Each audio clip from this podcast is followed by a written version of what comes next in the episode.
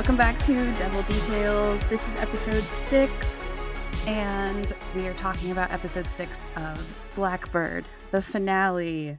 My name is Sarah, And I'm Kristin. and we are full of emotion. This is the finale episode, and Series everything is wrapped up. The series finale. But it's not the finale of our podcast. No, We should not- make that clear right least. now. Yes, we have a lot still to come. More guests. yeah, more guests that we haven't been able to cram into our episodes yet. Really great guests. Really great guests. Really great guests. um, and speaking of great guests, we have an amazing one for this episode. Actually, two. Yes, two. Two guests. First, we have Blue Clarke, who plays young Jimmy in episodes four and a little bit of episode six. You uh, saw Yeah. him appear again. He sent us some voice clips for us to play for you.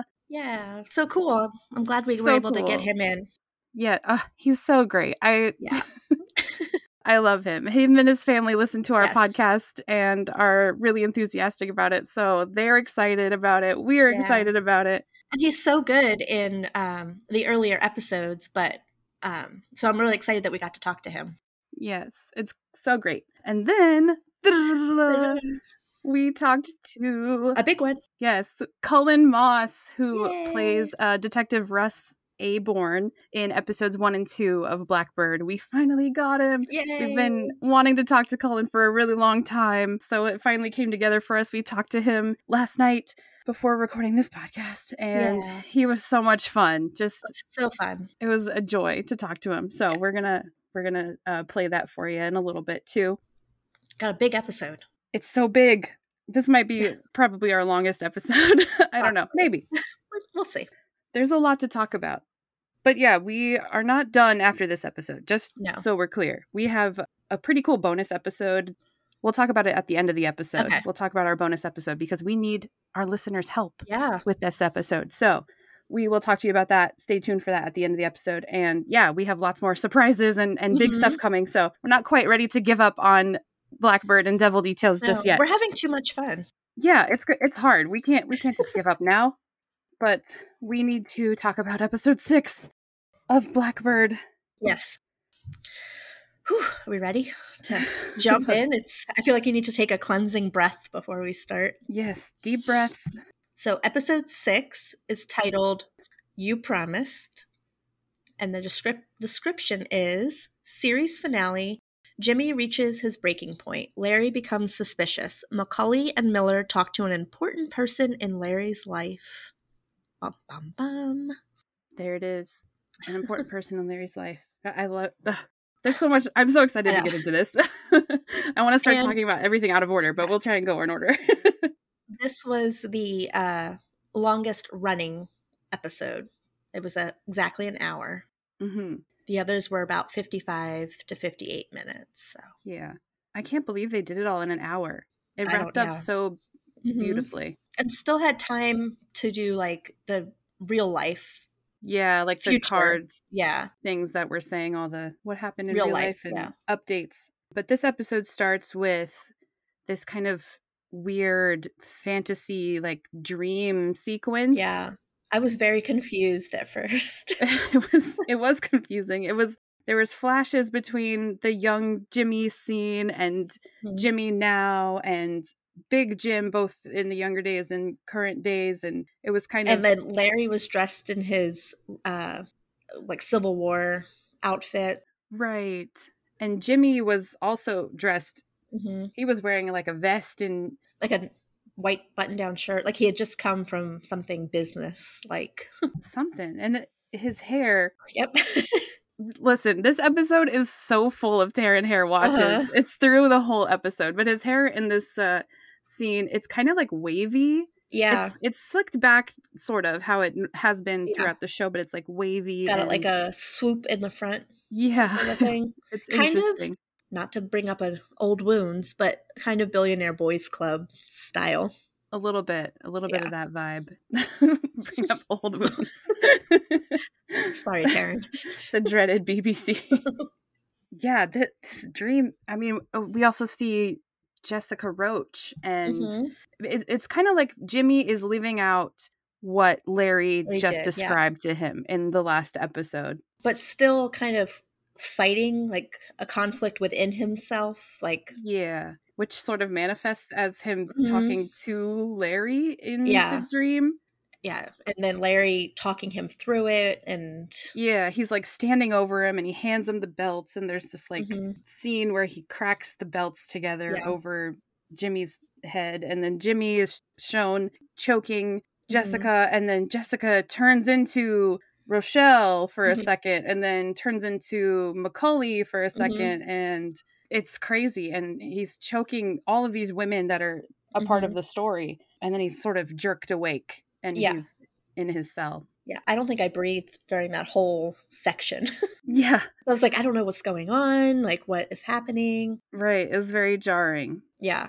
And then you had Big Jim and Jimmy stuff going on and Yeah, it kept flipping. Like Yeah. the people were turning into other people, which is very that's how a lot of my Dreams. dreams go too. Yeah. that's how dreams go. Mhm. People turn into other people, but they're still the same person in your Mhm. mind. But yeah. Yeah. Very dreamlike. it was good. And Lainey was so good in it too. Yeah, Lainey. That's the uh intense uh scene that she Yes. the scene that she was referring Mhm. to last episode. Yeah, that was a good one. But yeah, and then when Jimmy's jerked awake, Larry is standing at his open cell, just watching. Terrifying. Yeah. I guess he he picked up that he was having a nightmare. Nightmare, yeah. He might have been talking in his sleep. Although Larry said he didn't say anything. Yeah. So Maybe he was just like moving weird or Yeah. crying or I don't know. But this this scene got every single scene I can't the the one the thing that I love about this show is that there's zero wasted moments. Like Yeah, you ever. need to be paying attention to every moment Uh-huh. because it's all important and it's all so good. yeah, it's tying all the stories together. Yeah, it's amazing. And that's true throughout the entire show, not just this Mhm. episode. They there's no wasted moments. So Larry is sort of going back on what he said in the woodshop and saying it was just a story. Story. And this is so smart. This what Jimmy is doing in this scene mm-hmm. is incredible because he is saying, "Oh, I I didn't believe it Yeah. anyway. You know, this is you're a Didn't liar." sound real anyway. Yeah, and your details don't match up mm-hmm. anyway. It doesn't make any sense. It's very clever. He's like using this like mm-hmm. reverse psychology on Mhm. him. So and he almost smart. gets angry, like, I knew you were lying, yeah. to kind of help play into that. Because Larry doesn't want to be seen as a liar. So he is playing into that. yeah, so Larry's like, "No, wait, no. The story the actual uh, story was that it was real." yeah. And me saying that I lied about it is Right. the actual lie that I Right. said. it's very funny. And yeah, there's this whole bit about how Larry literally dug graves for his Mhm. whole childhood, but he didn't dig a grave for Jessica Roach. So he couldn't have killed her. A Yeah. gotcha moment. Yeah. Um, and Jimmy points his toothbrush at him, and it's very. he's like, Yeah. ha, explain that. See, I caught you. but then Larry's like, no, it's the explanation is very simple. Like he was going to go back and dig- dig a grave. He couldn't find the right spot to bury Mm-hmm. And her. almost like frantically saying, like, I would have gone back. I would have gone back, trying to like convince Jimmy, like, yeah, I-, I was doing the right thing. Jimmy, really, I really did kill her, Jimmy. He's Yeah. very adamant about it, and uh but Jimmy brushes everything off, like Mhm. none of this is true. And yeah, so Larry asks him to meet him in the wood shop later, and they have this Mhm. exchange about a killer's eyes, Eyes. which Yeah. oh my god, It's kind of creepy the way Paul Larry said, "Well, what kind of eyes do I have?" yeah. Like he was he wanted that validation that he was seen, which is kind of the whole theme of this episode. But yeah, definitely the whole point of of Mm-hmm. Larry's character. right. But like he wanted to be noticed for who he was. Yeah. Also, d- during this whole scene, Jimmy is brushing his teeth Aggressive? so aggressively, and it, I feel like I have it gets aggressively, like more and more aggressive teeth brushing through the the whole scene. Just I like have harder and harder. it says aggressively brushing his teeth. Still aggressive. More was, like- aggressive. like I would have choked myself with the toothbrush if I was brushing my teeth that Yeah, aggressively. It just and it, like the brushing got louder and Uh-huh. Yeah. I don't know. He was taking it out on his teeth. Yes. His like, like, his stress. poor mouth. I hope he doesn't do that in real life because, Oh my gosh, gosh. his yeah. his- gums. just ruin his gums. yeah, So so loud. Just yeah. so weird. He also, um, I noticed he struggled a little bit with the blanket when he was trying to put his pants on. When he was getting out of the bed, the blanket got stuck uh, like around his leg or something, and he couldn't get his leg out to get into his pants. Thought that was kind of funny, but it, it made it seem real because I get stuck in my blankets all the time. sure. Yeah. Oh, and this Um, was where he does all those push-ups, right? No, well, not almost. Yes. yeah, um.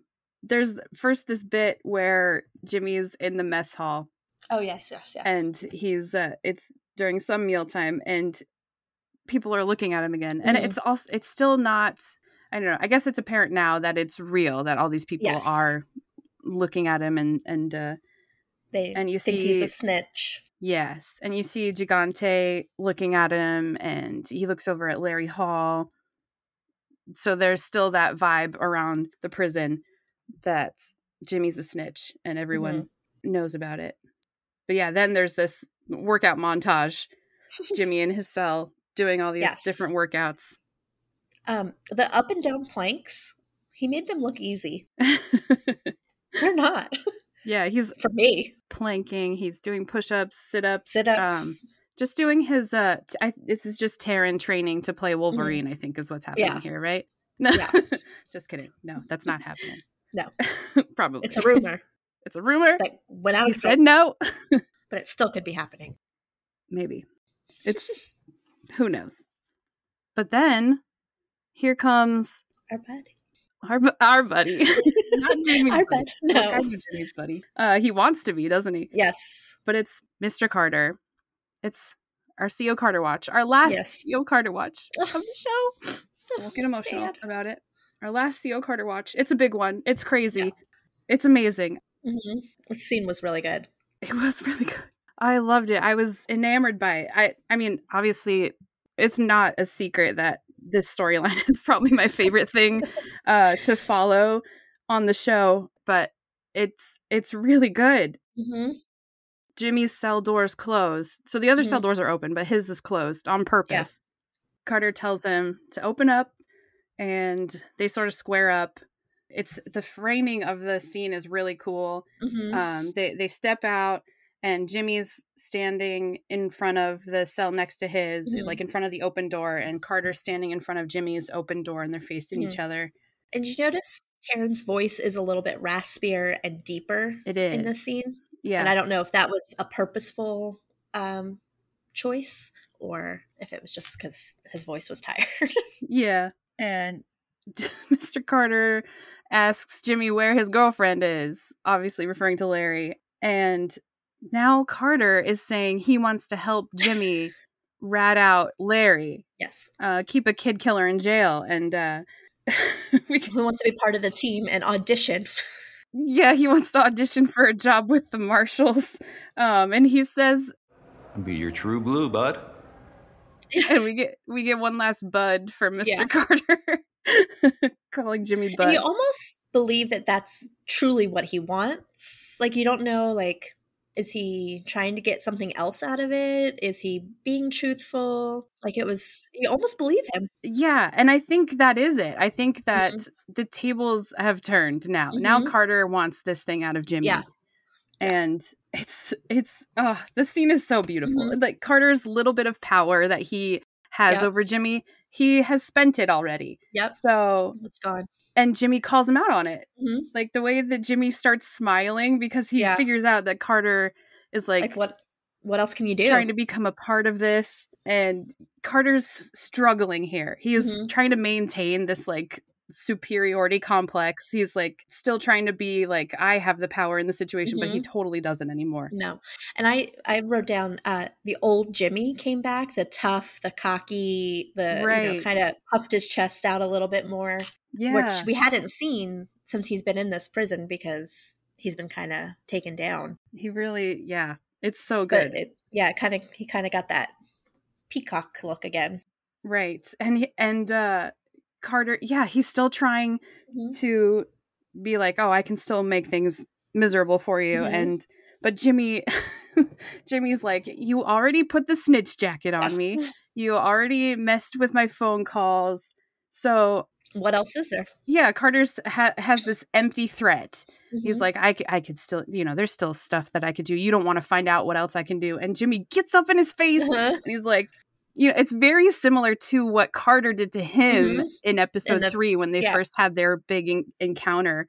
Um, gets up in his face and he's like, "Do it. What are you gonna do?" Right. And uh, It was oh, it's intense. good. Yeah. Yeah. and you can see on Carter's face, like Mhm. he's he's still trying to keep that smug look, but like his lip quivers a little bit. He's like, Mhm. Oh no, like, oh, it. this is it. This is Oh. this is done. And so, and then we don't see Carter anymore. no. That's it. That's it for Carter. Jimmy's. It was a good. It was a good final scene though. it was really good, really good. Man, a good conclusion to that bit of the story. Well done, Joe. Go Joe, our fave. After that, I didn't even take notes on this scene. Um, but this is when Big Jim and his wife are getting breakfast and Mhm. or lunch, I guess. They have a little exchange about that, whether it's breakfast or lunch, Yeah. because they're talking about how they're trying to get Jimmy's phone call stuff figured out. Mm-hmm. And uh, they're getting food, um, and Big Jim has a stroke, Mhm. and it's it's rough. And Ray is just so good. Oh, yeah, gosh, broke my heart. because it's you you don't know he's stuttering so much, and then he starts to completely jumble up his words, and Mhm. it's hard to watch. Yeah. Um, which means it was played beautifully by Yes. by Ray Liotta. Yeah. Because it was. It felt real. hmm And then I don't know when it was, but later on we see him in like a hospital bed, just lying Yeah. there with you know tubes on his face and stuff. Mhm. And You don't know if he's gonna make it. yeah, it's kind of this tense moment. But after that is when Gigante and Jimmy have their last Mhm. interaction of the show. He talks about how his friend got cancer and only had a few months left to live, but ended up having an accident and slipping and falling and and dying a couple days after. And he just, just says, know. "Yeah, you never know," and that's that's the end of it. Which it- Yeah. this storyline, I think this might be my one sort of complaint. It didn't really go anywhere. Right. Yeah, not that it's it's bad necessarily, but it it's a big part of the actual story this whole Mhm. Gigante and Jimmy thing because in real life Gigante was this big distraction Mhm. for Jimmy's whole operation. It took up a lot of Jimmy's time cuz Gigante wanted him to eat all his meals with him and and hang out with his group all day. Right. So it made it so Jimmy could really only interact with Larry at night and he Mhm. was very limited in that. So I, I think I maybe would have wanted to see more of that in Yeah. the show. Um, I don't know how that would have happened, whether Affected. it's another episode or Yeah. It might have been a little bit. cut for time. But he was Yeah. kind of like the voice of reason throughout the series too, because he kind of gave little tidbits of things to Jimmy. Yeah. Like I feel like just was like you know voice of wisdom, the guy that's been there the longest. Yeah. I, I- think there's also a little bit of a parallel of his dad, like Mhm. having sort of a father figure in there as well. Yeah. And that played a little bit. But I don't know. I wanted I did want more from that storyline. Um but it, it wrapped up and I think this uh this scene uh, coupled with Mr. Carter's scene Mhm. sort of is making it clear like Jimmy is out of time. Like he needs to get out of prison ASAP. This needs to happen right now. And it, it's putting the pressure on. So we're back in the woodshop Yes. again. Big, huge, huge pivotal scene, which is a trend Yeah. in the woodshop apparently now. Yes. Uh, Larry is there with a Mhm. big map on this table, and the map is surrounded by carvings of falcons Yes. of little bird carvings that he is very proud of. He's proud of the map and he's proud of the birds, which I thought was interesting because in real life, Larry, when when Jimmy first sees this map, which really happened, I can't Yes.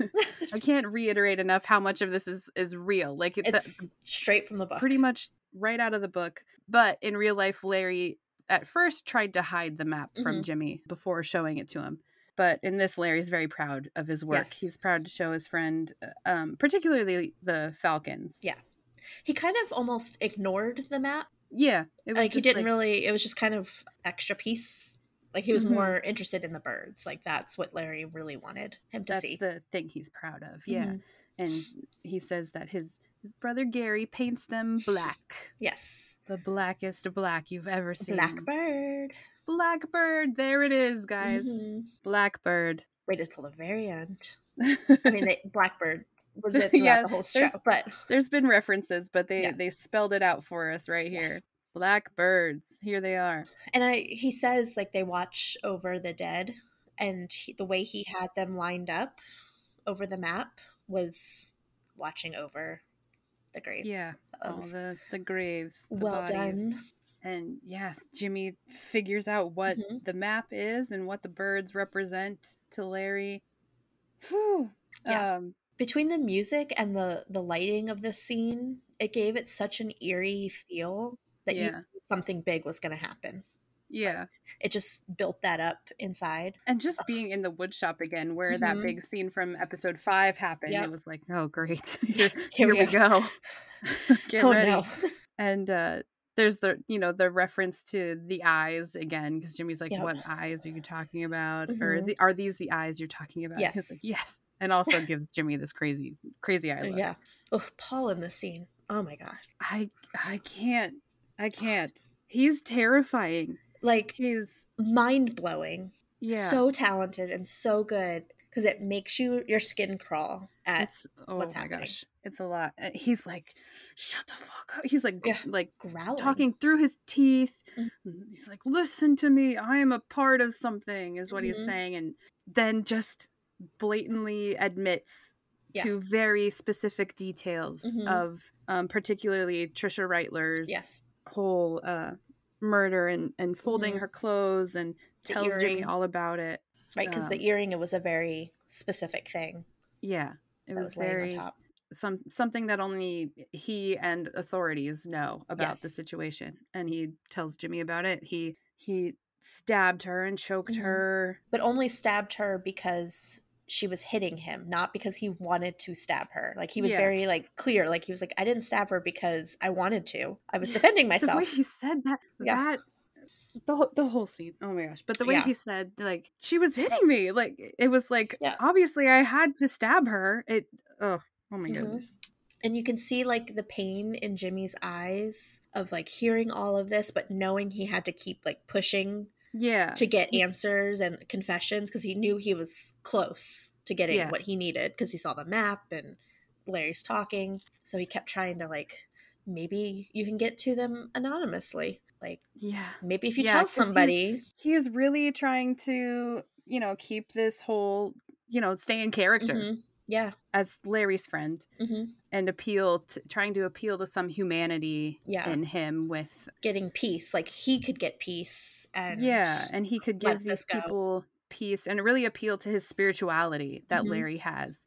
Yeah, could get closure and yeah but jimmy or keep now i'm gonna mix them up uh but larry is uh he just takes it like jimmy's joking with him he's Mhm. like no you're you're just playing just like gary you're just like gary there's a lot of jimmy jimmy is the surrogate gary Mhm. in Larry's life. And uh, he has this horrifying giggle and Ugh. and laughs it off. James? Mm, James. James. James. You're fucking with me. You're always fucking with me. You're just like Gary. Oh my god.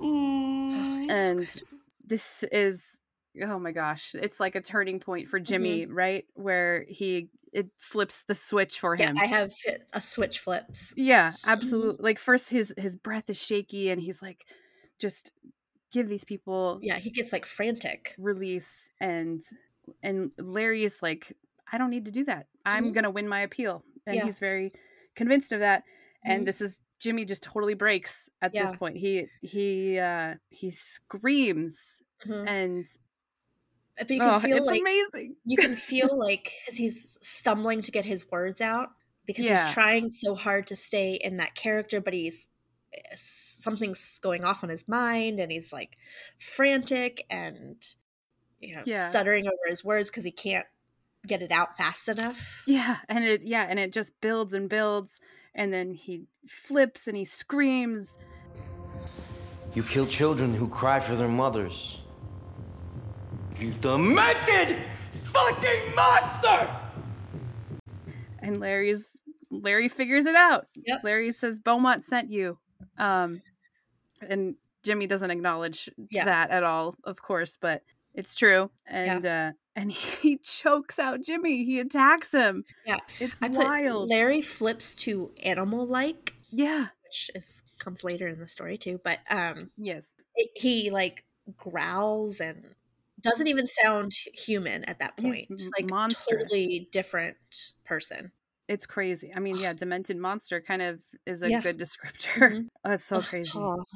Um, both of them in this scene, between the episode five scene and this, that's their Emmy submissions because please, please. I- like pick one because they're both so good in those scenes. Oh my it gosh. was oh, it was wild, so wild, and yeah, the the guards come in and finally separate them, Mhm. and Larry is just like spitting disgusting curse words and just Mhm. like Like vile feral. things, really, and getting personal too Mhm. at Jimmy. Like, I know you want to go and like fuck your mom and stuff. Like, Yeah. it's it's crazy, and he's just letting loose.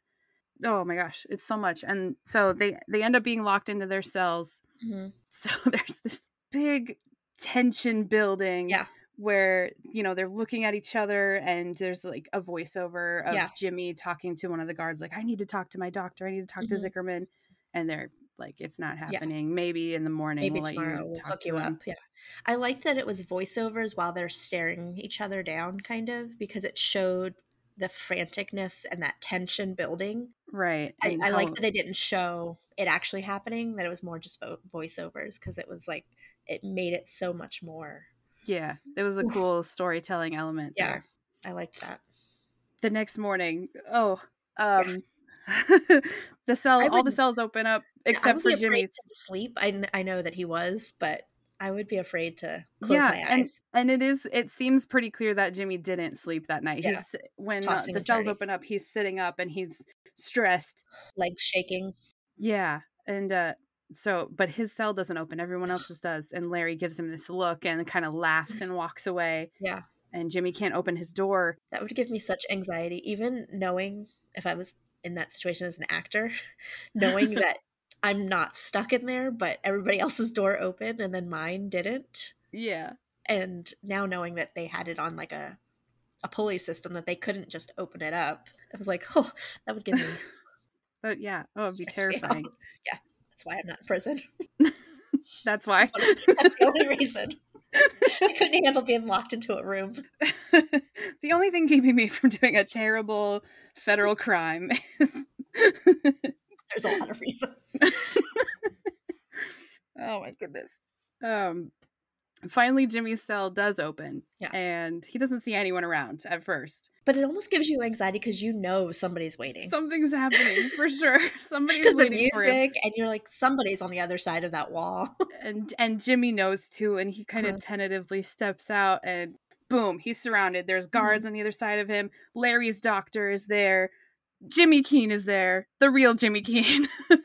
this is his his cameo. He plays one of the guards in here, uh, which is very exciting Yeah. to see.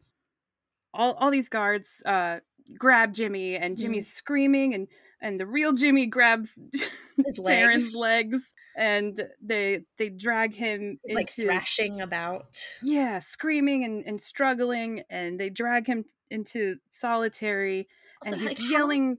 He kept his accent while frantically thrashing. I don't know how I would have lost Very- the. That's why yeah. he's an actor and I'm not. He, I mean, he worked at it, and he had help from a Yes. from a voice coach, or from a a dialect voice coach. But yeah, I mean, to keep it that strong while screaming and like losing your voice because his voice was hoarse.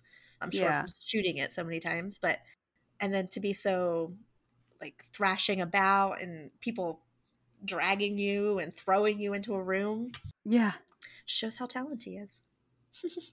and I I just I notice it's only a flash of it, but you see Larry's doctor there too, and Mhm. her face is very like you messed with my patient, Yeah. so now you're you know getting punishment for this. And uh but he's closed up in solitary. Mhm. He, he- he's also yelling Zickerman's phone number Yes. that he gave him as like this get out of jail well not get out of jail free card but that's not, Not a great term Yeah. for it but uh you know This it's is supposed to be his magic code to yeah get his help. way Like this, yeah, to get of- to speak to somebody. Yeah, and it's it's not working, and he it's shut in there, and he's, you know, he's in here, and he's desperately trying to keep the image of this map in his head because this is like the big gotcha evidence Mhm. that he, he knew this is what he needed. and Larry knows that he knows that, so Mhm. it's very urgent, and he's like some he is begging the guards for a writing pencil. utensil, a pencil, or a crayon. He says, like Yeah. he's like desperate. He's like anything, something to write with, and I think at this point the lines start to blur between Jimmy, you know, like the guards think he's just yelling crazy stuff to try and get out of solitary confinement, and They think And he is that- crazy. Everybody in that section. yeah, I mean this prison It's- is Mhm. for the criminally insane. Right. So they just maybe are just assuming he's another crazy person yelling and Mhm. screaming random stuff that isn't true. Right. But it, I think the lines are kind of blurry because Jimmy probably is his mental state is Yeah. going down Because he the knows longer if he he's in there. thinks of anything but that map, he's going to lose it. So Yeah. he's just focused on that map and keeping it in his brain. Exactly. So I think he is trying, like, going delirious because Yeah. That's all he can focus on. He can't think of anything else. Yeah, and he's in solitary confinement, which, you know, when you're in a place like that, you know, you don't have a window Mhm. and you don't know how time is passing. Your only Mhm. clue is when you get meals throughout the day. Mhm. So it's, yeah, it's fair to say that his mental health was taking a hit during this whole thing. And then nobody was listening to him either. Yeah. every time they try to give him a blanket, you can only ask for a blanket. They and they take it away too. Like they try and give him toilet paper and then he starts like, please just give me a pencil. And they're like, no, you you, lost your toilet paper. I do it. Yeah. They Yeah. do give him the blanket. Yeah. I think that's about it. But he eventually Yeah, they even take paper. away the meal at one point. They like Mhm. put it in the slot, and he's like, "I need, a, I need a pen. I need something to write with." They're like, "Fine, no, no food." Yeah. Oh, it's crazy. And uh he finds like a chip in the paint on the wall and starts trying to peel at it, and Yeah. that doesn't really get him anywhere. I'll be honest, I thought when he started chipping away, it was going to be like a brick could slide out and it would be like a way that he could get to his doctor. That was that would be wild. That's like a really uh fictional sort of Way like too prison many moment. Prison movies. yeah, that Right, would that's be what I thought. wild. yeah, that's what I thought for a split second. I was like, Maybe oh, that's what he thought too. yeah. I was like, oh, that brick could slide out, and maybe that's why they put him in there because then they're going to get him to his doctor. that happened very quickly in my brain. Unfortunately, that is not what No. happens. That's sadly. Um, I, I'm thinking he was trying to draw the map by chipping the paint off the wall, but it didn't. It didn't work. And then there's flashes of um, Larry talking about how bodily fluids hmm serve different functions. I don't. I think that's from episode three, Yes. where uh, where they were talking about that. Is it when they're cleaning after the riot? No, I think it's No. before that when they are. Um, when Larry and Jimmy first go into like the boiler room together. Oh yes, yeah, yeah, yeah. I think He's talking about the three. the rats that are like laminated to the floor. right and uh first learn in depth about larry's uh, cleaning stuff Mhm. but yeah so there's flashes of that speech that larry was talking about the bodily fluids Yes. so that gives jimmy this uh grand idea I couldn't watch this scene. oh oh boy I had to watch it with my hands over my eyes, like peeking every once in a while. yeah it was pretty rough he he he chews on his finger to to cause it to bleed and starts drawing on the wall in blood with Yeah. his finger the worst part about it is that this map did not look like anything after he was done drawing it like it sort of resembled the Yeah. map but it was definitely unreadable which Yeah. any hand drawn map from memory is not going to be great No. But the fact that he was able to get it out of his brain, I think, helped kind of. At least he knew, okay, I have something to work from. Yeah, and So it gave him kinda- that sort of release too. Yeah. Because you can see he kind of, the desperation wasn't as bad. he kind of collapsed. He's Yeah. he's thrashed. He like sits back. Well, he also lost a lot of blood. He also lost, there's a lot of blood on the wall from his multiple fingers that he ugh. he bit to cause them to bleed and Ugh. I couldn't. Another Yeah. reason I couldn't be in jail. Ugh, it's crazy. Um, and then through this, there's also cuts of uh, seeing Larry's map being mailed out to Gary.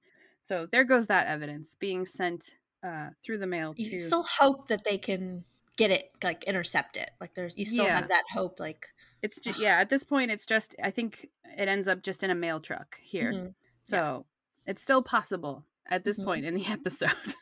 but Miller and McCauley go and visit Gary at Mhm. his father's house, Gary Hall, Larry's brother. And the dad is burning a bunch of stuff in like this. flowers and stuff from the big- graves. He has this big barrel fire. And they're like, is that a normal thing that happens?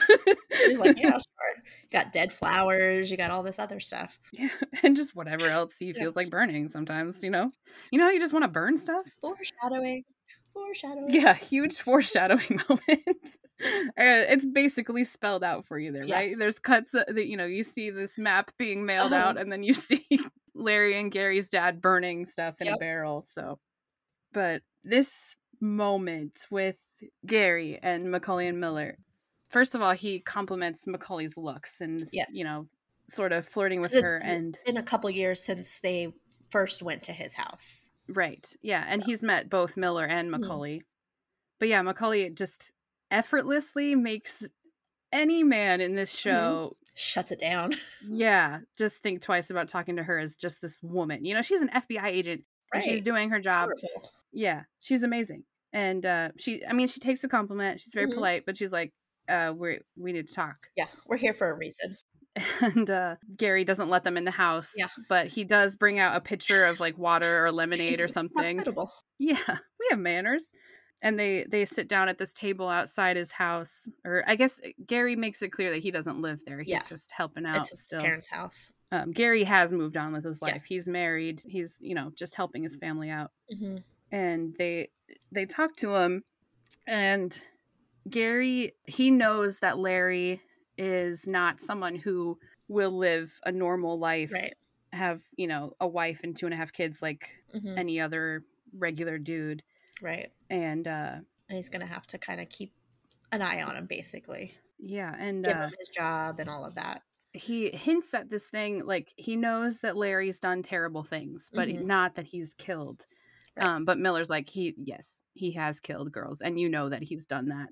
But yeah, Gary's still maintaining this innocence of Larry, and he he goes and he brings out a photo album and he grabs some beers, and it's like he's kind of settling in for a, a Mhm. longer conversation. But during this, Jimmy is still trying to convince he's trying to convince this guard that he's not crazy. Yeah. And this guard you, you don't see the guard's face. It's just yeah, I wonder his- if that's purposeful, like just so you don't know who it is. I don't know, but the, his voice is It's so familiar. like deep and it's commanding and yeah, yeah, it you was never very see him. familiar. So I don't know if it was somebody I don't just know. had that voice or if it was somebody that we know who it was. He, he sounded very cool, very like Mufasa from the Yeah. Lion King. very just like deep. Your name's Jim, right? Yes, Jimmy, yes. Jimmy. Don't you ever say FBI to me again. You hear me? Fucking answer me. Yes, I hear you. Yeah, Jimmy's trying to convince him like he he tell he tells the guard the whole Mm-hmm. thing. He like a condensed version of what he's doing there. He's sent to get a confession from Larry Hall and he needs to send a message to the FBI and Yeah. the guard is like Don't ever say that don't again. ever say any of that to me again that you, this is not helping your case you don't sound you sound crazy Yeah, But he's like his voice was so distraught and like broken and yeah, Jimmy's and breaking down um, sobbing. I was like, oh, help him. right yeah i mean he thinks at this point he's screwed up and he won't be able to get his info out there before Yeah. it's too late and And he his knows face just shows like the exhaustion and the, yeah and like despair like desperation yeah.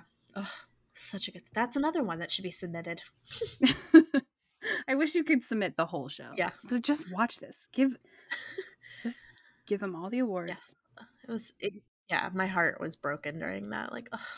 That's what we should him. do with this podcast after we're done with Black Bird is ju- we're just on like an Emmy like an awards run yeah, where we're just we just sit here and try and convince people to like vote for vote for Paul Walter Hauser Yeah. for an Emmy, vote for all these vote Yeah. for best cinematography, you know, like lighting, uh maybe not. That's that might be a little exhausting. but they all deserve an Emmy. So. They do. They do. And we're yeah, we're backing all these people for awards uh forever and ever. Amen. Yes.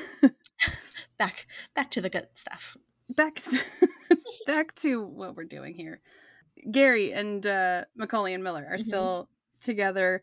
There's a little appearance from our friend Cade in the photo Yes. album. Cade Yes. Tropiano, who plays young Larry. Um, we see pictures of him in there. So they're talking to Gary, and this shot is, I think it was very cool. Mhm. Miller and McCauley are sitting on one side of the table. Gary is on the other side facing them. And we start sort of panning into Gary telling this story. Yeah. Then eventually Miller and McCauley are out of frame and it just Right. zooms in It's right on Gary's Gary. face. It's when he starts telling the story of the hitchhiker. Right. The one that was referenced at the end of Mhm. episode four. They picked up this girl and they were in a tent together and they were both messing with her. Mhm. But Larry kind of took it too Too far. far. and and Gary knew that and he he was watching it happen and he was he describes what Larry was doing. He it sounds like Gary was almost in shock that he was frozen, like he couldn't do anything because he was Yeah. so shocked that that his brother was doing that. Yeah, and he's he's watching this happen and and uh and I think while while Gary's telling the story it's starting to get to him that like Mhm. Larry might be capable of these terrible things just because he has seen this and and it almost went it almost went that far and and because he was hitting this girl and choking her and uh Gary had to say don't Yeah, had to stop him.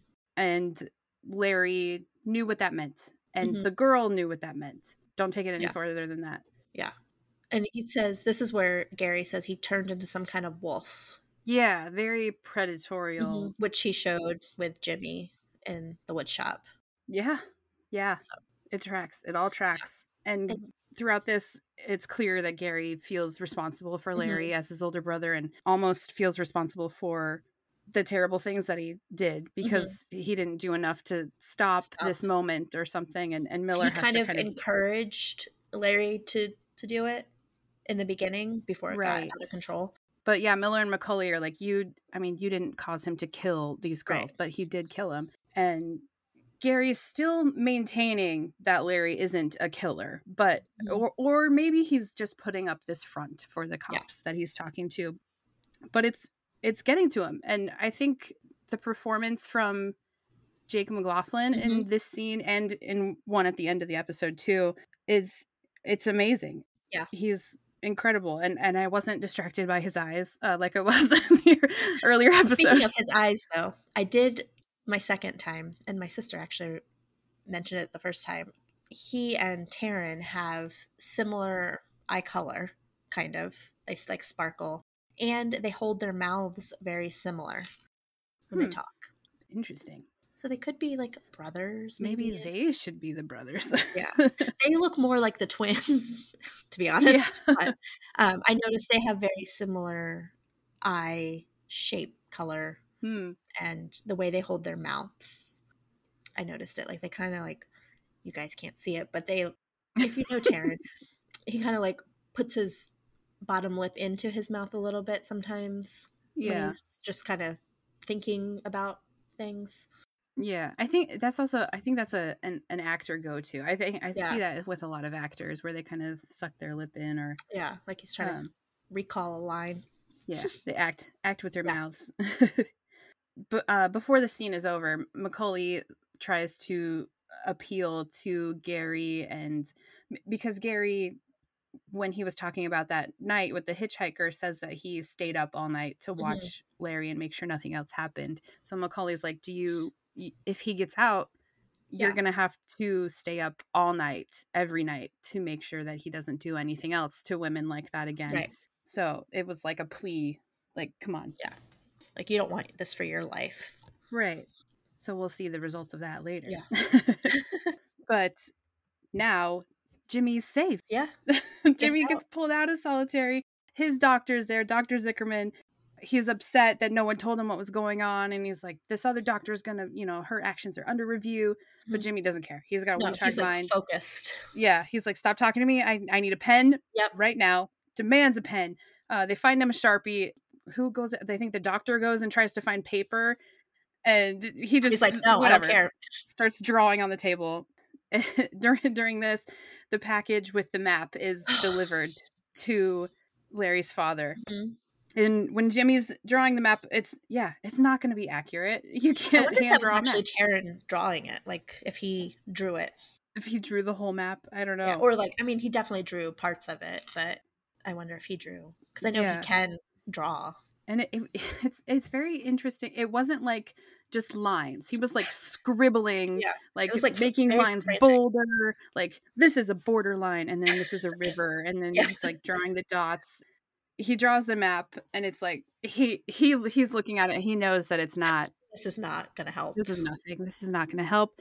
It's better than the blood map, Yeah. but it's still not accurate. because you don't know where the dots are. Like, Yeah, just a vague idea, like oh, it was like an inch away from the river. I don't know Right. if the river's in the right place, even. yeah, but he's so emotional. Like he's out of solitary and he's yeah, he's talking to McCauley is there too, yes, and he tells McCauley all of these things that Larry Mhm. told him about the murders. He he talks about the belts that Larry used to strangle Jessica, and he talks about Tricia's Mhm. Tricia Reitler's clothes with the earring on top. But it looked like he was like having a hard time recalling it because it was so bad, and like he tried to block it out of his memory. It was like it was just coming to him in like spurts, like Yeah, but he knew he had to he had to have something, like, and so he just starts yeah, whatever he could get out. that I learned, and McCauley is like thrilled Yeah. almost, you know. And, and this is like this is another callback. There's they're calling back to everything in this episode, but it's a callback to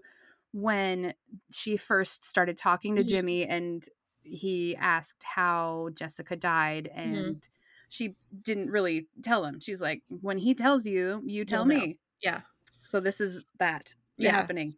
This is him telling her all the details of the of the murders. And the look of disbelief on his face when she says, "You got him," Yeah, You got and him. he's like, "Wait, wait, what I told you work is what you need." Like, yeah, I didn't give you the bodies though.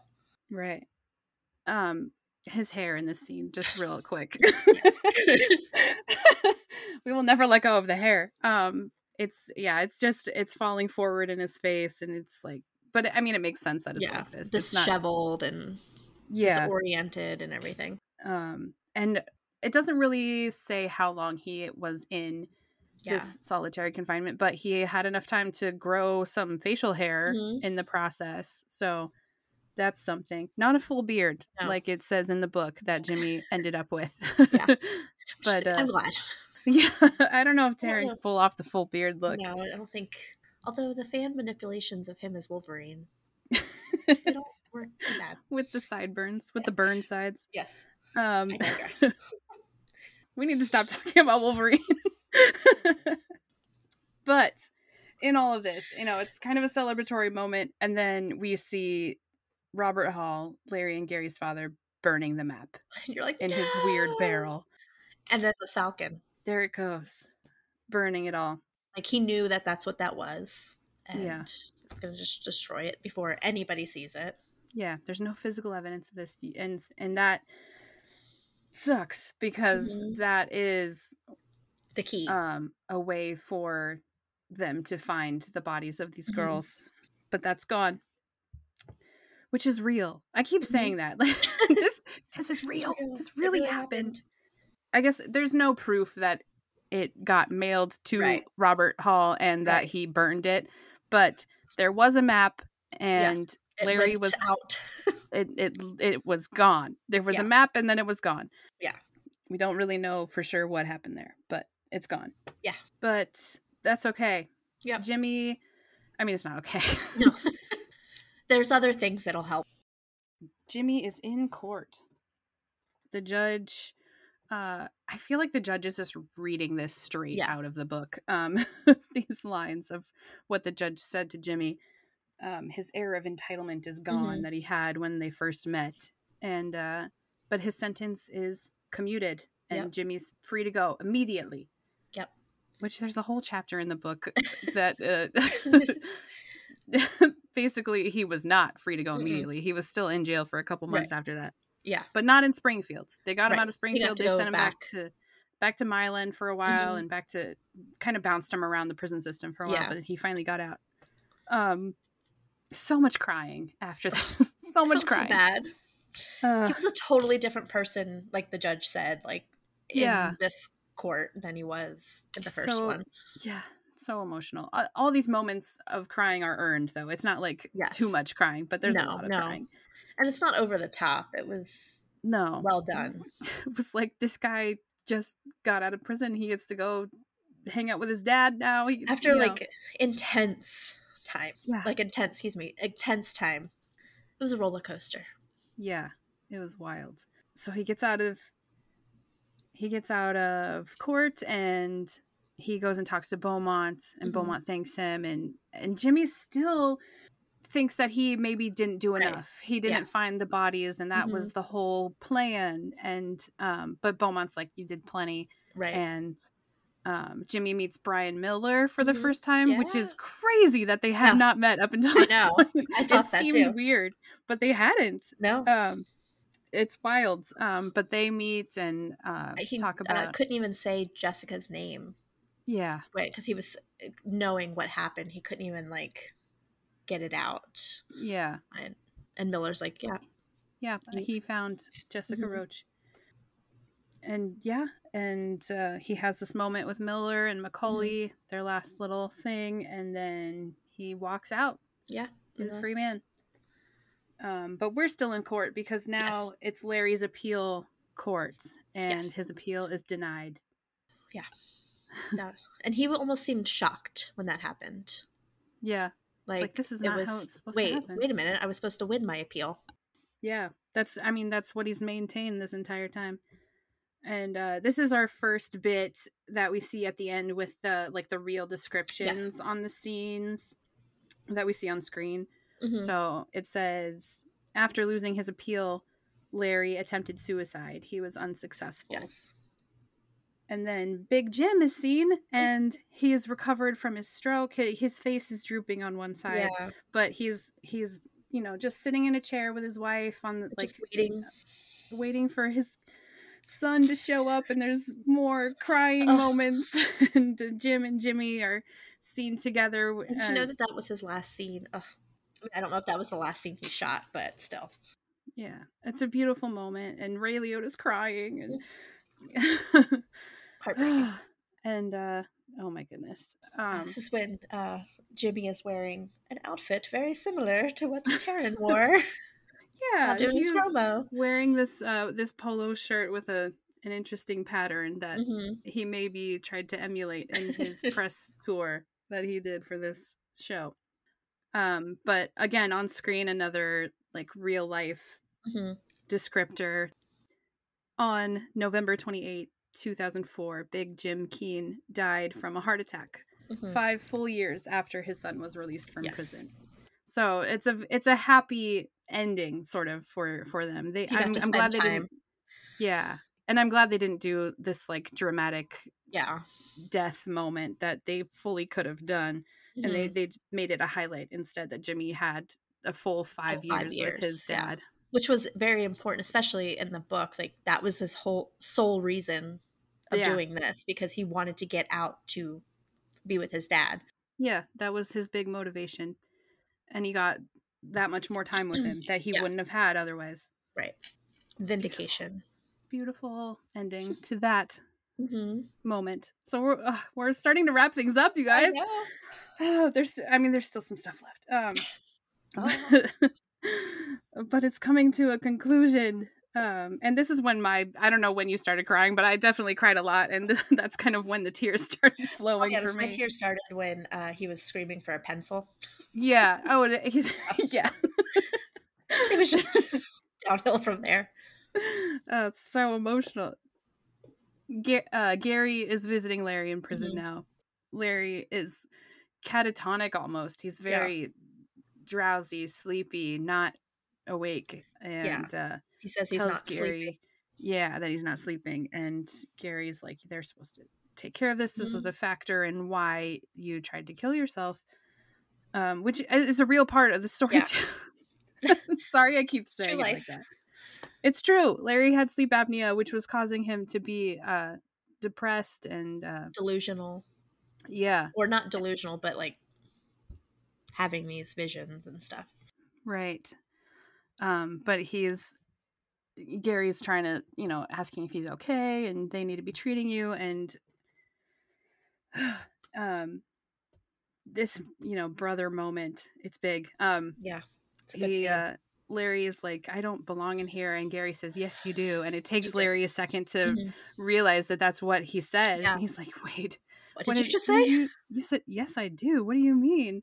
So, yeah, Larry's brother is not going to keep defending him like this Mhm. anymore. He's, uh, there's this really emotional moment between them, and Gary blames himself for how Larry turned out, and, and Larry is feeling betrayed that Yeah. Gary's, it feels like Gary's giving up on him, maybe.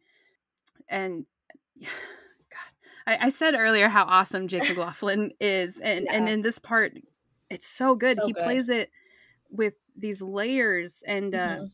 actually, this morning I read this um, interview with Paul Walter Hauser about the Black Bird Oh. finale, and uh, he talks about Jake and how good of an actor he is, Mhm. and just how delicate and thoughtful he was in the role.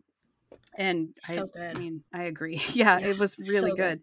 I want to watch because he, like treated stuff Larry with Larry with like kid gloves, but still was very like, no, you you did this. Like this Yeah. is what you did. mm-hmm. But still was very kind hearted in a way. Like, Yeah, he that's still his was- brother. Mhm. I can't remember. I think. uh Oh, that interview with Paul Walter Hauser is from Deadline. It just Oh. came out a couple days ago, I think. I'll have to look it up. Um, um, he talks a lot about the Black Bird finale. It's really it's a good interview. But yeah, Gary sort of pleads to Larry to do what's right, Mhm. and not even for the people, not even for the families of the girls, but just for himself, for so peace of mind. out of his head and sleep and Yeah. get some peace. and um i know this title card it comes later but it said there's one that says gary hall would eventually convince his brother to confess to Mhm. 15 murders larry hall soon recanted all 15 confessions which he's known of doing. yeah it's like oh, fuck of course Mhm. i think I, I think i groaned when i saw that i was like Ugh, Of of course. course he did Yeah. um and as of this date none of the burial sites have been unearthed Which sh- blows my mind with like technology in today's world yeah that you they couldn't I don't know. and know. the fact like a lot of the cases are still open like some of them Mhm. are cold cases but some of them are active investigations i guess active in quotes yeah. um like tricia reitler that's still an active yeah. case You would think like they know approximately where that they could Yeah. do some sort of I don't know. I guess you can't just dig up everywhere. right So that's another thing that was in that deadline article with paul walter hauser and he was uh, because they asked him if um if he had ever met larry hall for real or if he Mhm. ever would and the answer was no he never Right. met him and probably not he would not Right. meet him but if for some reason they the cops thought that paul talking to larry would Mm-hmm. Help. convince him to give them information Yeah. that he would do it um, so I thought that was interesting. Um, Hmm. I don't know if that would ever happen. yeah, and I don't know that Larry would actually not that I know Larry obviously, but like if that would be something that would convince him Yeah, like would that? because if his own brother couldn't convince him to like Mhm. truthfully say it without recanting. Yeah, weird. Yeah, it was a good scene though. There's their Emmy sub- submissions. Give Jake McLaughlin some Emmys. Give a, everybody. whole Joe show. Williamson. Come on, award all these people. Cullen. Cullen Moss. I'm so excited to get to Cullen, but I know. Uh, we're, We're almost done done. we're almost done. Oh my gosh, Kristin, we're Ugh. almost done. I can't believe it. But before we're done, One more scene. Yeah, and one more huge, Mm-hmm. huge, biggest, biggest Taron hair watch Yes. of the show. um, I guess it's not too, too big, but his hair's different. yes, Um, it's and it- shorter. it's shorter. It's like spiked up in the front. It almost looks like it's colored. Maybe I'm not sure if that's blonde, lighting. silver. Yeah, it could be the light from the plane. Yeah, No, they're not actually on a plane, but but yeah, I, I mean, I yeah. think it's just to show like time has passed. You know, he's uh, right. He's a different he's just- person. he's out there living his life, being a businessman, hmm and uh, he orders a vodka soda with Mhm. lemon. Sitting in first class, as you yeah, do. chilling, flirting with this flight attendant. Um, she calls him a bad boy, um, but he does say he's trying to reform. Yes. Uh, but he, of Has course, that does. smirk. Yeah, he does take a second look at her as she walks away. And he So like there's- shakes her hand and asks her name. Yeah. There's the whole Tory with an I and he's Jimmy Yeah. with a Y. Jimmy with a Y. My brother was like, "Where's the Y?" J Y M M I. Jimmy. No. Uh, so is he's still he's still the old Jimmy a little bit there. Still has that little bit of a flirt in him. Yeah, but it you know it didn't cut to them having sex like it did No. earlier in the show. So Right. he's a So reformed maybe he's man. reformed a little bit. a little bit. Harmless flirting.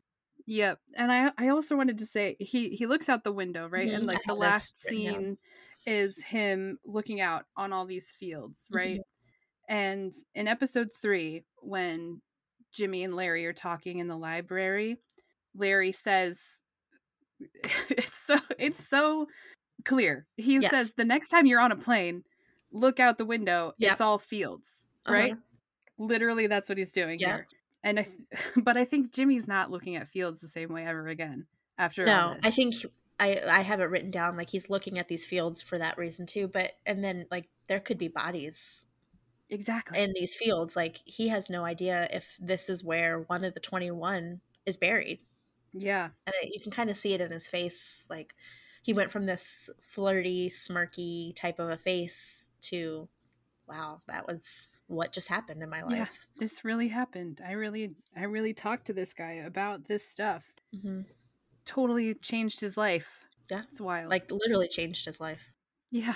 But yeah, so we see more uh, words on the screen describing real life. So for Jimmy Keene, after his release from Springfield Prison, Jimmy Keene embarked upon a successful business career. He continues to aid law enforcement in the profiling of serial killers. Larry Hall remains in prison. He will not be eligible for parole within his lifetime. Um, Which is crazy. I really, yeah, that is that crazy. they, that he got that much uh, jail time without a body, without really confessions. right, Um, I mean, there was the one, but the That was- coerced one. but it held enough weight that they could hold Yeah. him for that long because that was tw- 25 30, almost 30 years ago i guess. Yeah, i don't know math's not math's hard. 20 i think yeah tw- between 25 and 30 yeah. So the fact that he won't get parole i mean he was probably in his 30s when he that happened early 30s maybe. I think so. So that's crazy. Yeah. and good yeah i mean he deserves it i'm not saying it yeah he doesn't deserve it but it's crazy that that small of a detail was able to hold him for that long without parole yeah but uh i mean that's it it shows Yeah. that at the end there's uh, a picture of jimmy and a picture of Mhm. larry which the, the casting ones. they i've Oh been saying this all along to people who i'm watching with like Yes. Taron and Jimmy look so much alike. they like there's could pictures of Jimmy where I'm like, holy crap, like that Yeah. looks exactly like Taron. That's especially as, as a younger man like uh, Exactly. now not so much I, I don't think but no. like there's not as much resemblance but as a younger man jimmy looks like current Taron, Yeah. especially with his hair darker slicked back and all of Uh, that Yeah, props to the makeup and uh, hair teams for it too. But they they look alike. but paul and How- yeah, larry Paul- I, well, Paul went through a complete transformation for it, right? Um, not that Taron didn't transform. Of course he did with you know his workout and and everything. but yeah, Paul is completely disappeared into this Yeah. role. You don't you don't even see Paul really. You see. I mean, I don't know if it's Larry just because of the Burnsides, the way like that made it more realistic on Paul, and like look more like the real Larry, or I, I don't know, but it's yeah, like I mean that's a big part of it, definitely. My dad even said this morning he finished um, last night, and he tech called me this morning and was like, uh, "The casting was really good." He's like, "Wow," because "They look just like him." It really does, and I that's across the board though. This entire Oh, yeah. cast, ugh, we love them so much, especially We're our gonna friends. have a whole episode to talk about this, but yeah, we could. Let me just explain to you how much we adore Cullen Moss as Russ Aborn in episodes one and two. yes. Um, Joe Williamson Let's see. needs more attention for his Yes. role in this show. It's amazing, so good. uh, and Cade and Blue and Lainey and Yes, I mean all of our friends, more friends that you haven't heard from that I'm excited to show share about. there's just so many. I mean, every single cast member. I mean, Greg and Seppi Moafi. Yeah, they just brought it. yeah, so good. I mean, even So the good.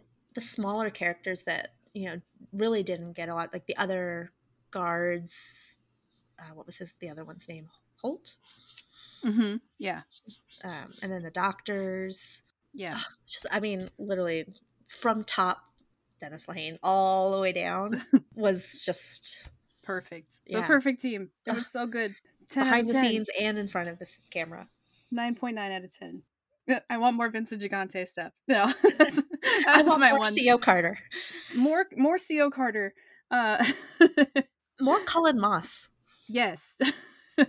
uh it's uh, it's so great. Um we will have some final thoughts in Yes. a, in our in a next episode. Yes. For now, we need to get to our guests. Yes. So our first guest today is Blue Clarke, who plays young Jimmy in episodes four and six. We are very, very excited to have him on. His family has been a huge supporter of uh, this podcast, so we're really excited. they to listen to us. and he's just such a great little actor and i can't wait to see what comes from him next but yeah so listen to our interview with blue Yes, he sent us a voice clip of all about his time on the show, and it's just really great. We love him a lot. Shout out to Blue and his whole family for listening to our podcast. That really blew us away when he told us that. It's amazing. So thank you, Blue. Here we go. Hi, thanks for having me on the show. My name is Blue Clarke. I play young Jimmy Keene, the younger version of Taron Egerton in Black Bird. This was such a great project. I haven't read the book because, well, I'm 12, so I didn't know much about the story. But my dad had read it and he loved it. I didn't really have a lot of time to prepare for this one either. I was actually out of town filming Where the Crawdads Sing when I shot the audition. My training was a lot of fun though, because Jimmy was such a great athlete and football player. I had to make sure I could pull it off. I love sports and I've played soccer all my life. But football, I had never played. My first day, they set me up with Andy Dillon, the stunt coordinator. We worked on catching and diving with the football. It was so nice because I had worked with Andy previously while filming The Ravine. Those guys were amazing. On set was just the best experience. The heat was brutal, but everyone was super nice. From the director, cast, crew, makeup, wardrobe, I can't say enough good things. I think that would have to be the best part of filming, was how wonderful the cast and crew were. There were a few versions of the characters throughout different parts of the story. Ray Liotta played Big Jim, the older version of Jimmy Keene's dad. Christopher Baucus played young Jimmy's dad, which was my dad. Christopher made me feel right at home. Of course, we spent most of the first day playing football, so what's not to love? And Jim McKay, the director, made it such a smooth process. You couldn't ask for better direction. It was humbling to be playing any version of Taron Egerton. He's an amazing actor. Taron and Paul did such a phenomenal job with this story. I am hooked, especially not having read the book and not knowing what's going to happen next. I really enjoy listening to the podcast. It's really cool, and thanks for having me on the show. Aw, thank you, Blue. That's amazing. Thank you for listening, and thank you so much for sending us these clips. You're awesome. Like we said, we're we're so thankful and um, that you guys listen to us and have been enjoying it, and it means so much to us. We both got kind of emotional when we found out. So sweet. And you did amazing in the show, and we can't wait to see you in Where the Crawdads Sing. Yeah. I haven't seen it yet, so Fans for life. That's what all of our friends have earned that from us. definitely got supporters in us now. So next, somebody who we've been supporting since before Black Bird and will continue Yes. to support. Absolutely love him. Cullen Moss. Yay! Cullen, if you recall, I know it was a long time ago now, but he was in the first two episodes of Yes. Black Bird. He played Detective Russ Aborn, who um, had some big scenes with Greg Kinnear and Paul Walter Hauser at the beginning. So we talked to him. We talked about a lot of stuff. It was amazing. It was such a was- great night talking to him. I had so much fun. He's amazing. I've, like I said earlier, I think in our in first episode, Yeah, our pre-show episode. a pre-show. Um, I am a huge One Tree Hill fan, and so I've known who Cullen is. I know him since 2003 when One Tree Hill started. So I've been a fan for a long time. So to get to talk to him about so much was ugh, so exciting. Exciting. I was so nervous because it's like meeting somebody that you know you've watched on TV for a decade. So, but once we started talking, the nerves went away, and it was just a fun conversation. You guys will enjoy it. Yeah, uh, he was very fun to talk to. We loved it. So here is our interview with Cullen Moss.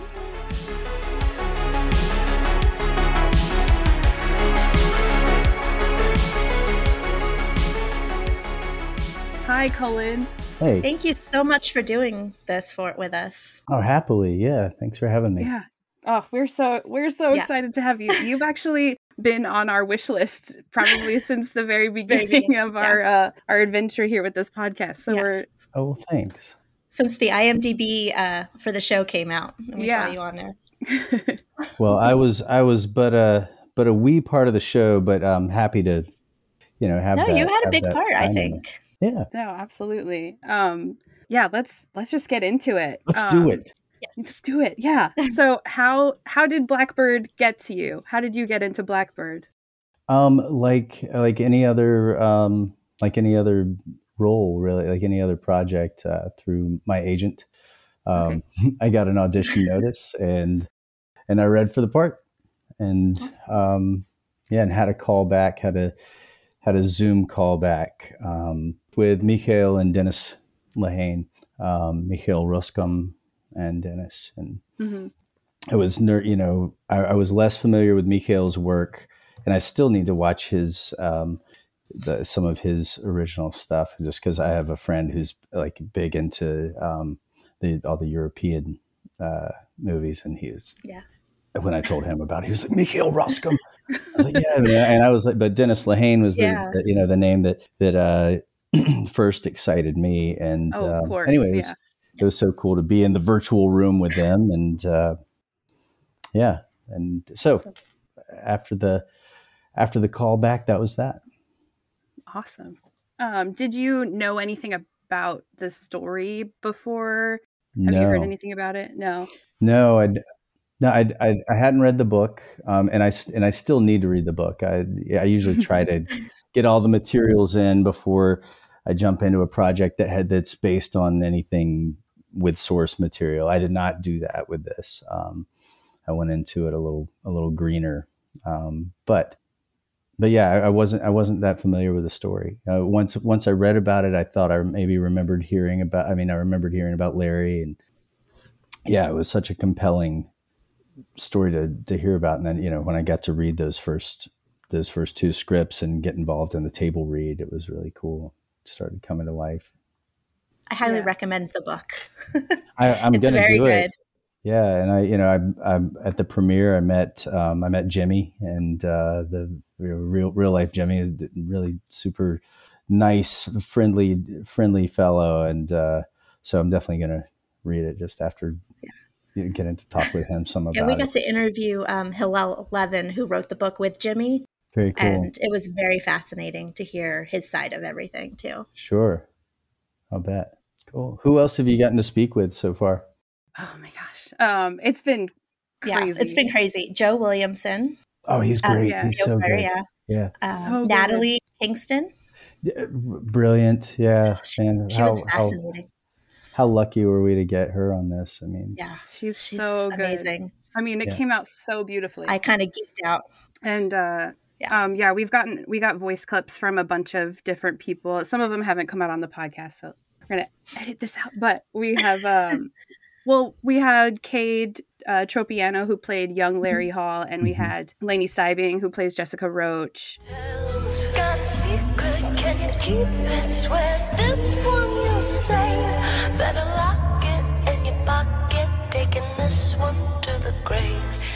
what was it like working with like you had your big scenes were with paul walter hauser and greg kinnear like two Mhm. big Big. superstar guys so what was it like working with them It was, uh, and it was, uh, it was incredible. Um, yeah, I'd, I'd been a big fan of Greg Kinnear's for a long time. Um, you know, just, uh, just, he's just, he's brilliant. I mean, since Talk Soup, I mean, really, and, and I mean, and that's, you know, uh, that's not to be, um, uh, that that's not to dilute him at all. I mean, just, but that, that, you know, he, I enjoyed his, uh, comedic persona on that, like his, you know, the the fun that came with that. But then, you know, he just to watch him evolve, you know, um, through the years, like just so so many good projects. He he was brilliant. And Paul, I was only um, after seeing I Tonya um, yeah and um, Richard Jewell. Um, you know, um, he, I was I was excited to work with him too, and then and I don't want to exclude the other actors in the scene. You know, Jason Mhm. Bale and Yeah. uh, Carlo Alban um, were brilliant guys uh, to to work with. I mean, it was just a really tight team. But specific, what you asked about working with working with those two with Greg and Paul was just was great, and they made it easy. I mean, you know, you not not to sound over overly wizened or whatever, uh, but I mean, I've I've done this for a while, and so you know, I'm sort of I'm not saying that the the sheen has worn off or anything, but I'm less inclined to be starstruck these days as Sure. I would have Right. you know, years ago. Um, but you know, seeing seeing somebody, you know, an iconic face like like Kinnear's and uh, can be a little jarring and uh, and intimidating, and he made it not so. Uh, they were both very easy and approachable guys, and fun to work with, as as well as uh, just you know easy. They you have people like that, and it's such a cliche to say they they raise the bar and a scene, and uh, their intensity during the scenes, you know, made it easy to stay in that mode. Yeah. And and and also, you know, their ability to kind of disarm that intensity between takes also makes it e- easy. Um, You know, with something so heavy, uh, there, there are two. I think there are kind of two ways to go about it. You can just kind of swim in that darkness, just steady on, or you can take some little breaks of levity, and uh, they they they both work. And I, and I, I don't know. We um, on the day of on the days of that long interview scene that we had there at the Wabash station. Was it Wabash? I want to say it, Yeah. it was the we were the Yeah. Wabash. Yes. I just like saying Wabash. Um, I can't say it like say. Kinnear with his Midwestern confidence. Wabash. Wabash, Indiana. But the, on those days, there was it, we we went with like the moments of levity between. I mean, certainly didn't want to ever derail Paul or Greg in there and uh, the intensity of it. But yeah.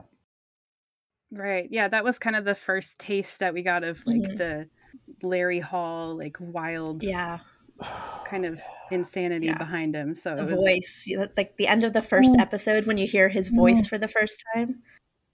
Yeah, well, he, there's just, uh, I think maybe around here. And Uh-huh. and just like the little things that he did, you know, when their fingers touched on the map, and he did that. Oh, sorry, kind of. Mhm. Oh, and this, this, this.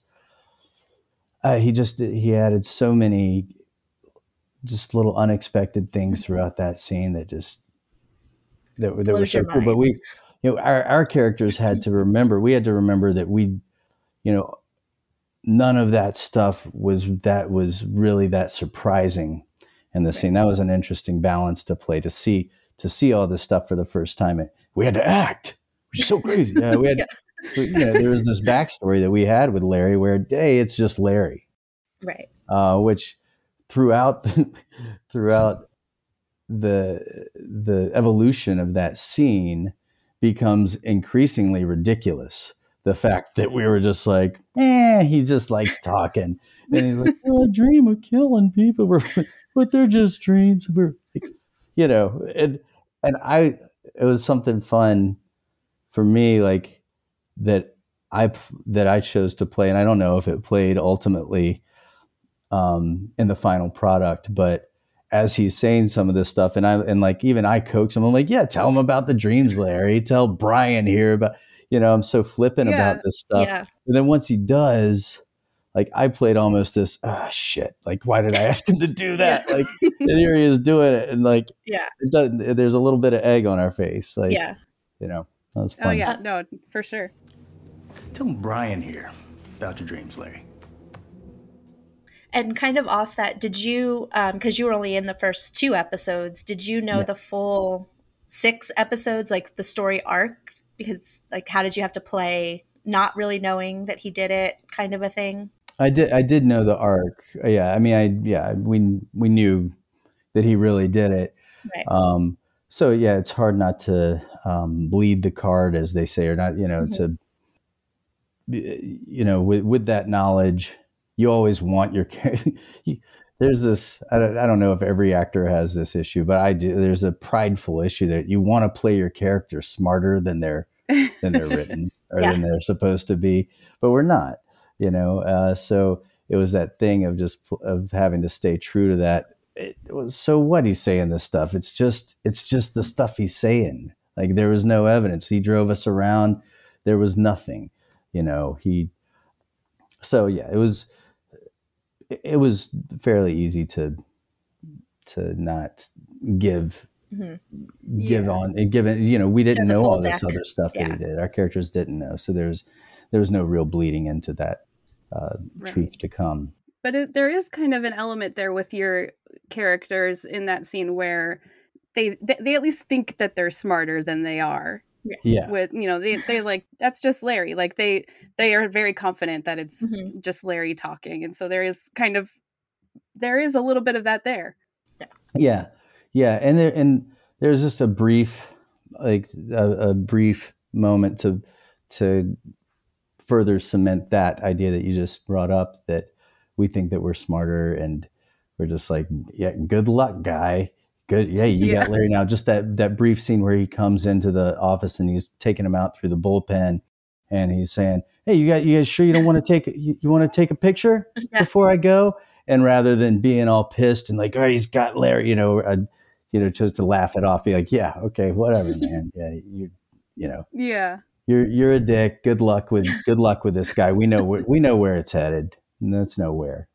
So yeah, just to to play, just to be able to have that little moment of flippant, like okay, good luck. Hey. Yeah. I almost wish there was a moment like in episode six Yeah, where where your say that. characters come back in to like witness him like his appeal getting denied and everything. Like It just shows to- us reading the paper or Yeah. watching the news, going, oh, Dang it. We to should've the conference room. yeah. How do we miss this? Yeah. Oops. Oh, I should have gotten it. Okay. Maybe more than a serial confessor. Oops. Yeah. I guess. Drysdale. I don't know. Um, you've been in quite big movies and some big TV shows. Do you have a preference of whether you like TV or movies, or do you just love acting in general? I love acting in general. I really do, and uh, and the lines getting blurrier and blurrier. You know, especially with all the limited series that are happening. I mean, because Mhm. really, those are just like long movies. Um, Right. There's, uh, you know, and I'm and I'm a I'm a part of a series right now. I'm I, I shoot Outer Banks here in Charleston, um, playing another lawman. Um, that's yeah, I do a lot of You're that. just so good at it. Yeah. Thank you. Um, and uh, and I, I enjoy I enjoy both for different reasons. You know, there's something about a movie or a limited series where you where you know the end game and you know you know your arc, and that's kind of nice because you can approach it like you would um, approach a play or something as far as uh, your character work that you do in it, and um, and and I I grew up doing theater, and that was that was Yeah. kind of that was my background before any film or television. Hmm. But in doing TV, if you have with a recurring role or something that goes on, and you don't know where things are going, there's a fun to that too. Just where you know you just kind of have to go with the roll with the punches and go, oh, I'm doing this. Wow, I did. I I wouldn't have thought that I would do this, and um, that's interesting too. So I really enjoy both. Yeah, so speaking of limited series, we know that you are also you've been very busy lately Yes. because you are also in another big limited series, The Staircase, Yes, yeah. right before Black Bird. Like you had that and then Black Bird came out right Mhm. after that. So I mean, how how has your life been? Have you been able to take a break in any of that? Like Yes. or are you uh have you moved on to another project already or Um, I am doing uh, some other projects, but I was able to to take a break, and it's it's funny. Um, and I, I have been busy, and I know, and, and I'm fortunately so. Um, Mm. But I, you know, the way things are are released, and um, and also like through social media and stuff, I think sometimes uh, we can appear more steadily busy than perhaps we are because there's this gap in time between you the, the time you stop shooting and the time something comes out Mhm. and there was uh, there was a significant lull after shooting staircase staircase was about the last thing that that i shot um, so I, I finished up blackbird well uh, before i before i started on staircase as a matter of fact Oh, i think. I think while I was shooting Black Bird, I think I think that's when I put myself on tape for Staircase while I was Wow. in New Orleans Wow. shooting Black Bird. But uh, but yeah, there's I I had a nice a, a nice lull after Staircase that became a little nerve rattling. Uh, I was like, hmm, when's the next project coming? Um, uh, you know, that's but that's the life I chose. Yeah. Um, you know, uncertainty Yeah. but uh but yeah i've um i was able to have a lull there and uh then um outer banks cranked back up we're shooting season three right now and that's kind of coming to coming to an end um season three is and um and i'm and um a showtime series your honor that i was a part of for season one cranked back up as well and so and and brought me back in for season two thankfully Awesome. so i'm i'm shooting those two things right now That's awesome. back to Yeah. busyness. Yes. Stair, staircase was was a special one that was uh that was man that was a crazy experience really cool another another case of a true true crime Mhm. Right, yeah. where, uh, Yeah, it's very kind of along similar lines to Black Bird. It's very Mhm. interesting. Yeah. And your character is so great in Staircase too. I was um yeah, and your your accent in there was very great. Was that something that was easy for you to to get into that accent in Staircase or was it something you had to work towards? I, I certainly had to work toward it, but it was it came uh, it came perhaps easier for me than it would others uh, because I'm from that region. Um, Mhm. I grew up in Winston Salem, North Carolina, and you know that that all happened in Durham.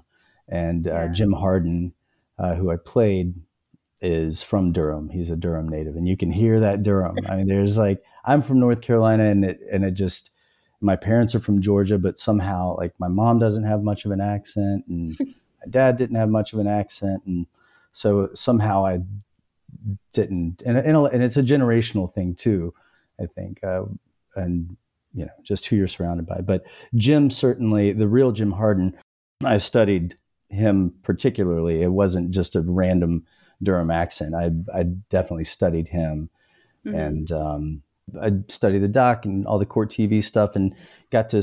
Um, he very generously uh, spoke with Parker Posey and me um, for almost two hours over a Zoom call, and that That's was awesome.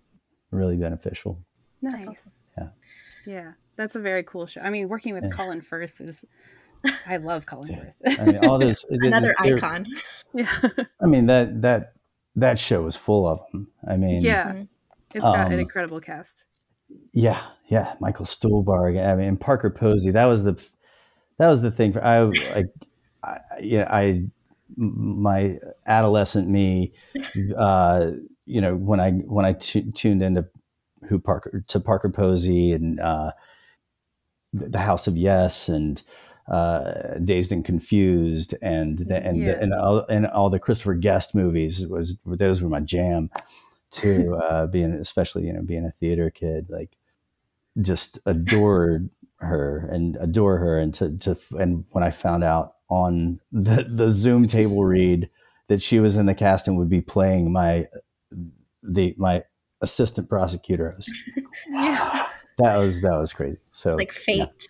ah it was Yeah. it was she's like she's like a sister now I mean, like like we yeah That's so we cool. became fast friends That's awesome.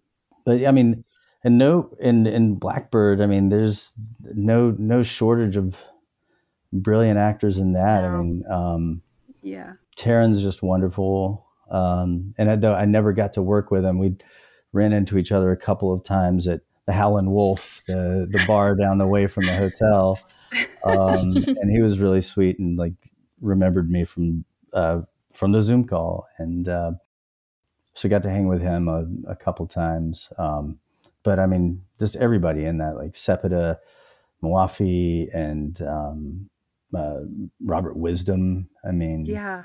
just uh, brilliant. Just and and Ray, of course. I mean, man, Yeah. that was crazy. That was another. That was another surprise on that Zoom call. I had no. Everybody was like, we were we were in the waiting room, and everybody's like, "Was is Ray gonna make it? Is Ray?" And I was like, oh, "I wonder who the, this Ray is they're speaking of." and when his little square popped up, I was like, "Holy shit!" That. Ray. It's Ray. It's Ray Ray. Yes. wow. Yeah. yeah. Have you been watching um, the series Oh yeah. each week? Yeah. Yeah. What are your Um, thoughts? I, mi- I missed a couple and then had to had to um, race to catch up. But uh, yeah, I haven't I haven't seen the finale yet. So No spoilers. Yeah. I mean, I I gotta know what happens. yes, But uh, you do. um, he did it. Did he? Did he really? Yeah. Uh, did it. I will yeah. say it was really well done. I The, believe uh, it. It Um, really the finale was oh, it, it was came amazing. together really nicely. Yeah. Well, those Yeah. those writers um, really crushed it, and and again, and Natalie, man, I mean, it's just just uh, that she just the creation of those different worlds that that, that comprise this story.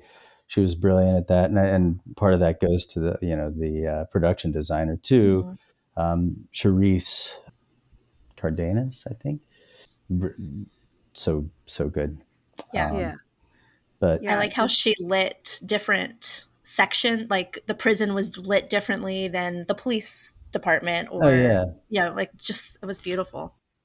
yeah, and I and I and I can't remember our gaffer's name, but of course you have to like mm-hmm.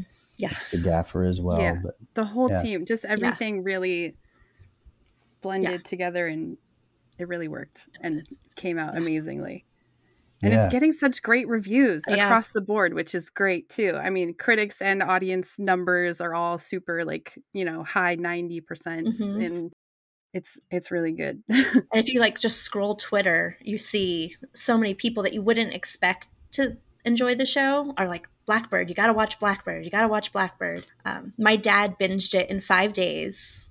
He watched episode one on Sunday and finished the finale la- uh, tonight 'cause- because I told him he needed to watch it, and he watched it, and he does not binge. So for him to Ah. binge it, he was like, "That was so good."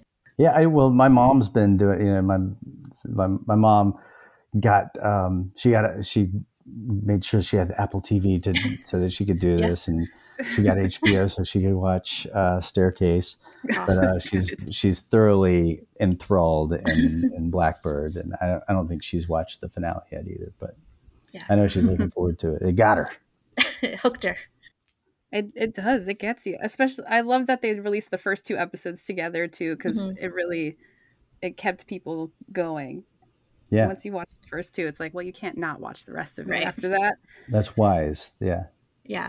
and I like that they gave a break in between each episode because you needed that six to eight, seven days to kind of decompress, process, and then watch the next episode. I don't know that I could have binged. It would have been. I mean, I'm sure I could. I I can. I can definitely do that, and to you know, to to the detriment of my detriment of my health. I'm a big binger. Oh, me too.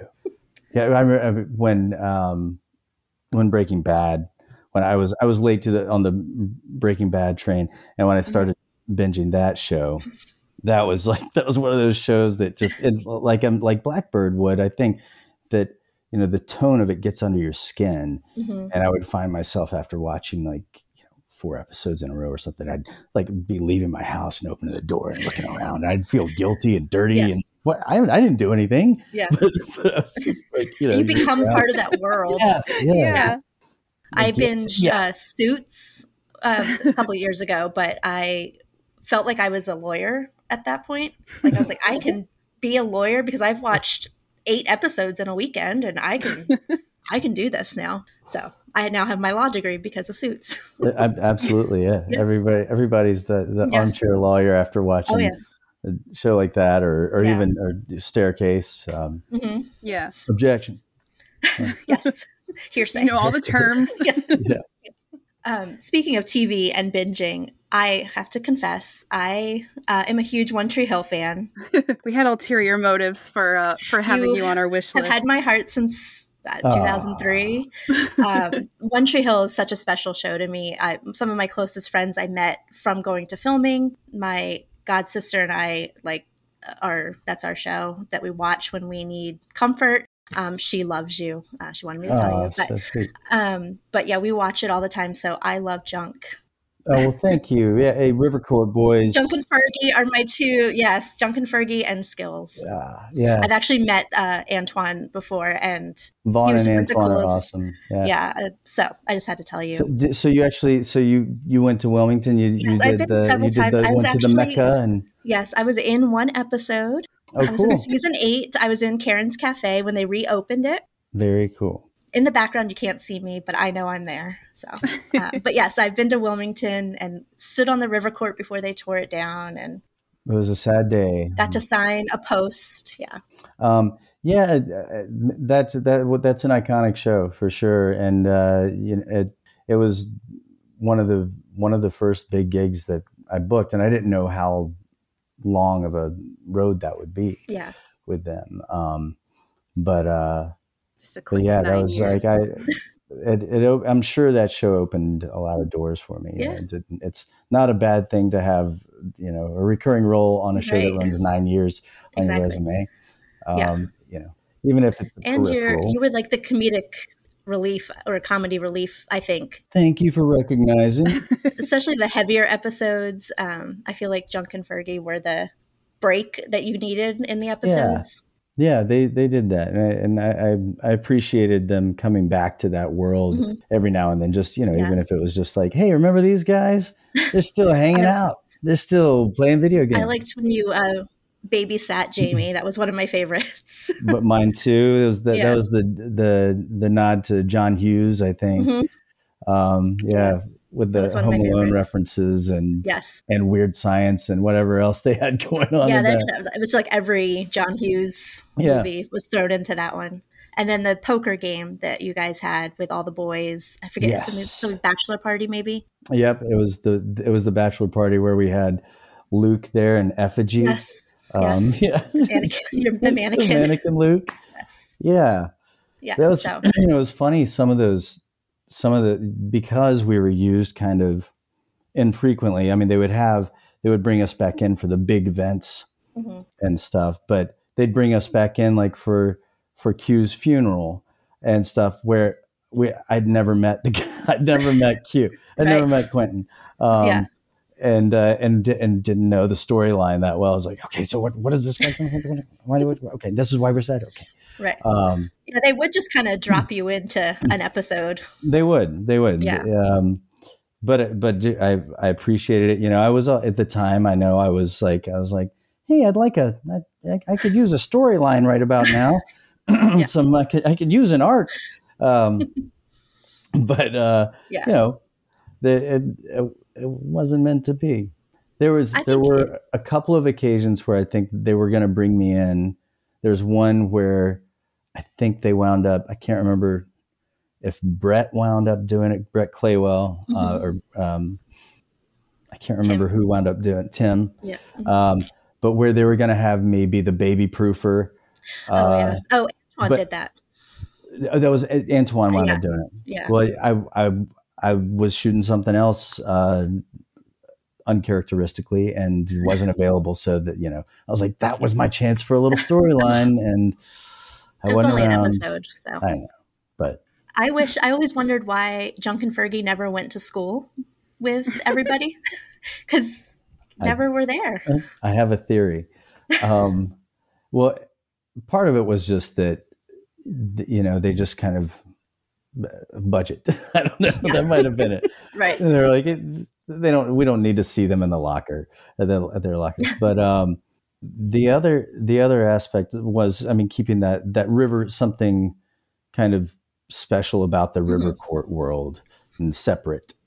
Um, Right. And and the other the other thing I came to maybe realize it could have been it um, was like in the second year of shoot second or third year of shooting it. Like I was 27 when that show started shooting. So out of high school. Um, Playing a high schooler. so wow. I was no spring chicken yeah. and I and I and my when I got the audition, it said uh, I had written down "Jump McReady." I'd, I'd misheard the casting director on the phone. I would written down "Jump McReady," seventeen-year-old baller, and uh, at twenty-seven. Yeah. And um, so I, I went on. I, I got the role, and probably and um, went along and then and I was working at the at Screen Gems at the studios while we were shooting. I was working there in the lighting and grip shop and loading out packages and and fixing equipment and stuff also at the uh, at the same time. And so I would I would go over to set. I'd you know take the golf cart over to set and see if I could get a script and like find out if just look to see if maybe I was in the next script. And then I found I saw one and I saw that Fergie was in the script and I was like, okay, so where's where there's smoke, there's fire, right? I was like, where's Right. Jump? Where's and I went in there. I saw another one that Fergie was in, and so I wrote, I, I emailed Mark Schwahn, Mhm. and um, I was like, so hey, what's what's going on? Uh, did, did I do something? Like, what? Where where am I? And he's like, yeah. He said, I just don't know if we've got a solid perspective for your character going forward, and uh, and also, you know, I don't know if you can really play high school anymore, and uh, because I was I was getting my grades in, uh, not to this level, but um, and my a little thinner on top than than uh, than the young beautiful people that were our fellow high schoolers. So I wrote him back this long email about, well, you never established me at the high school. I was like, so I was like, who says I'm in high school? I was like, why why can't I be the older loser dude that still just that only has high school friends that like you know like uh, not quite McConaughey from Dazed and Confused, but Yeah. the guy that just can't let it go. And I, I I'm just the guy who's still plays ball with the high schoolers at the River Court. And I was like, maybe I'm the dude that buys the beer. Maybe I know where the mushrooms are. I went into this long thing Yeah. about I'm the older, and he was like, let me think about it. And and anyway, wound up writing me back in, and then had us going to prom and graduation. Yes. Um, So I don't know. I was gonna say because you went to everything high school related, but you were never in the high At school. the you didn't, games, you didn't play on the team. right, right, right. Well, I, I wouldn't have made the team. That's that was no mistake. I, I definitely, I would have been the water boy. I don't know, Well, the water man. yeah. I could talk for hours about One Tree Hill, but I, it's my great. favorite. I'm, so I'm it's very grateful for that a show. true and- joy to talk to you because, like I said, I've I love Junk and love Fergie. Oh, I love. thank the you so much. I River Court appreciate boys. So. Well, I will tell. I'll I'll tell Vaughn you said so next time I go to Wilmington and see you. Aw, thanks. Yeah, I haven't been back. Oh, I did go uh, last year, last summer actually. Last year this week, I was in Wilmington for uh, Kate Voegele did a concert at Trick. Yeah, she's wonderful. Yeah, so that was fun. Great talent. Yeah, I'm. I'm actually. I'm. I think I'm going back in November for. They're doing a. Oh, the big. Uh, the the uh, the charity Friends with Benefits yes, thing. I Yeah. think everybody's the whole cast is pretty much going. I think. it, it, it smells that way. I think they've announced quite a few. I know all the big names are going Yeah. back. I will not be there, but man, I look. It's it's too uh, much for me. it's a lot. I, I don't know how you got to be a devoted fan that has been saving, Saving. some money for that stuff. It's, not cheap. it's it's astounding, but um, yeah, Um, but, but it's it'll crazy. be fun. Yeah. Yeah. And the people you see, the, the fan base for that show is amazing. I mean, you're proof of this, of, you know, the, the- just, you know, how passionate you are speaking about it. That we, a lot of the people that we see at these conventions were people that would come to set during when we were shooting and pe- from France, Mhm. from, uh, from Brazil, I mean, from Australia. And we see these same faces uh, Yeah. that we met on set, you know, uh, here, however many years later. Yeah.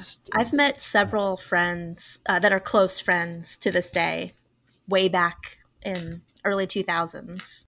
And we're still good friends from because of the show, because of Twitter connecting everybody, Yeah. going to Wilmington. So it's, like I said, It's it's, a special of- show. It is. It's brought a lot of people together for sure. Yeah. Yeah. So, okay. That was all my gushing. That's awesome. yeah. So speaking of uh, previous projects, I wanted to bring up a couple other uh, little things that you did um, because I know it's been a while, but I love Turn Washington Spies, and I know that you had um, a, an episode in there, and I just would love for you to tell me anything that you remember about being on that show and and working with Jamie Bell and everyone on there. Yeah, I um I was I actually I had two two roles in that show and you wouldn't know I was in the pilot as but my face was I was one of the the guys on the ship that that catches Jamie Bell um in that first episode and, um, and I can't remember I was like yeah give us your papers or whatever the hell it is. And and and and I got I had gone I, I had gotten a call back for a, a larger role and had gone as far as to being at the table read and read this larger role for the role of Selah. Oh, wow. um, and and they and and it went to someone else obviously. But they were like hey we want you in the pilot. Let's let's get you in here. This and they're like it's not a big role so they were very sweet about it and they covered my face so that they're like we'll be able to use you again but but at least here you're you know you're in and uh, you're in the world and so then they did bring me back um, as I, I can't remember the character's name bailey or something um, but uh, but my my only real interaction with Jamie was I think during the table read. Uh, you know, I didn't I didn't get to work with him. Uh, the two gentlemen on the boat, the, um, shoot, the, the bearded one and the other and the blonde one. Um, it was it was a long time ago. Um, Yeah. I, I, what I what I do remember for that second episode is we shot in Richmond. It was cold as hell. It had been and it's it snowed, um, and, and it delayed shooting. Um, it snowed, and we were we were out shooting in this freezing cold and on and um, in a boat on the water for part of it, and and and, it, and we were shooting it like on into like it was four in the morning, or something. And I remember just being absolutely frozen and wet, and and with my leg up on the side of this boat, and fell asleep standing up at one point and almost like almost went into the water. This like this dude caught me and was like, "You okay?" I was like, "Yep, I'm awake now. I'm awake." like, um, but it was great. It was it was great. Uh, just doing that period stuff is so fun. I mean, you know, you get you're wearing these big um, top coats and these these uh, over, it, it, just get playing dress up with muskets and um, and three cornered hats and a wig. I mean, that's the that's the shit that we dream of, you know. Um, like a fantasy. Yeah, it was it was very cool, and the, and the actors were actors were great. The direction was awesome. You know, I, I hoped that uh, my character has you know established some relationship with with those two. Um, main guys whose names I can't remember now. Bruce, Caleb Brewster and uh, it was Tallmadge. Yeah. Yes. Yeah. yeah. Yeah. We had this hug, and I was like, "Well, we're in now." You know, I was like, "Ah, good to see you, boys." And now, you know, you two princesses made it. Yeah. Neil batters, huh? Oh, I'm glad to see you in one piece. Yeah, you too. He's the one saved our swivel gun. Boy, did we use it. They never saw us coming. Yeah, surprised those German bastards right out of their beds.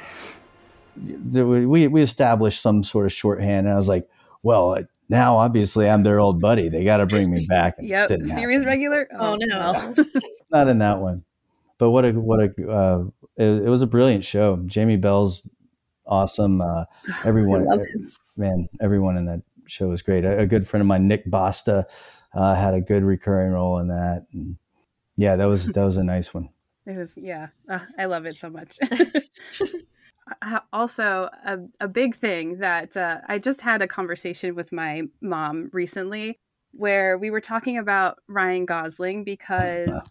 we saw we saw this like banner ad for the gray man and i like mentioned it and i knew that i was going to talk to you and i'm like oh you know he's the guy from the notebook and i'm talking to cullen moss later who's like in the notebook and she said oh yeah i've heard great things about that movie and I was like, wait, you haven't seen the notebook.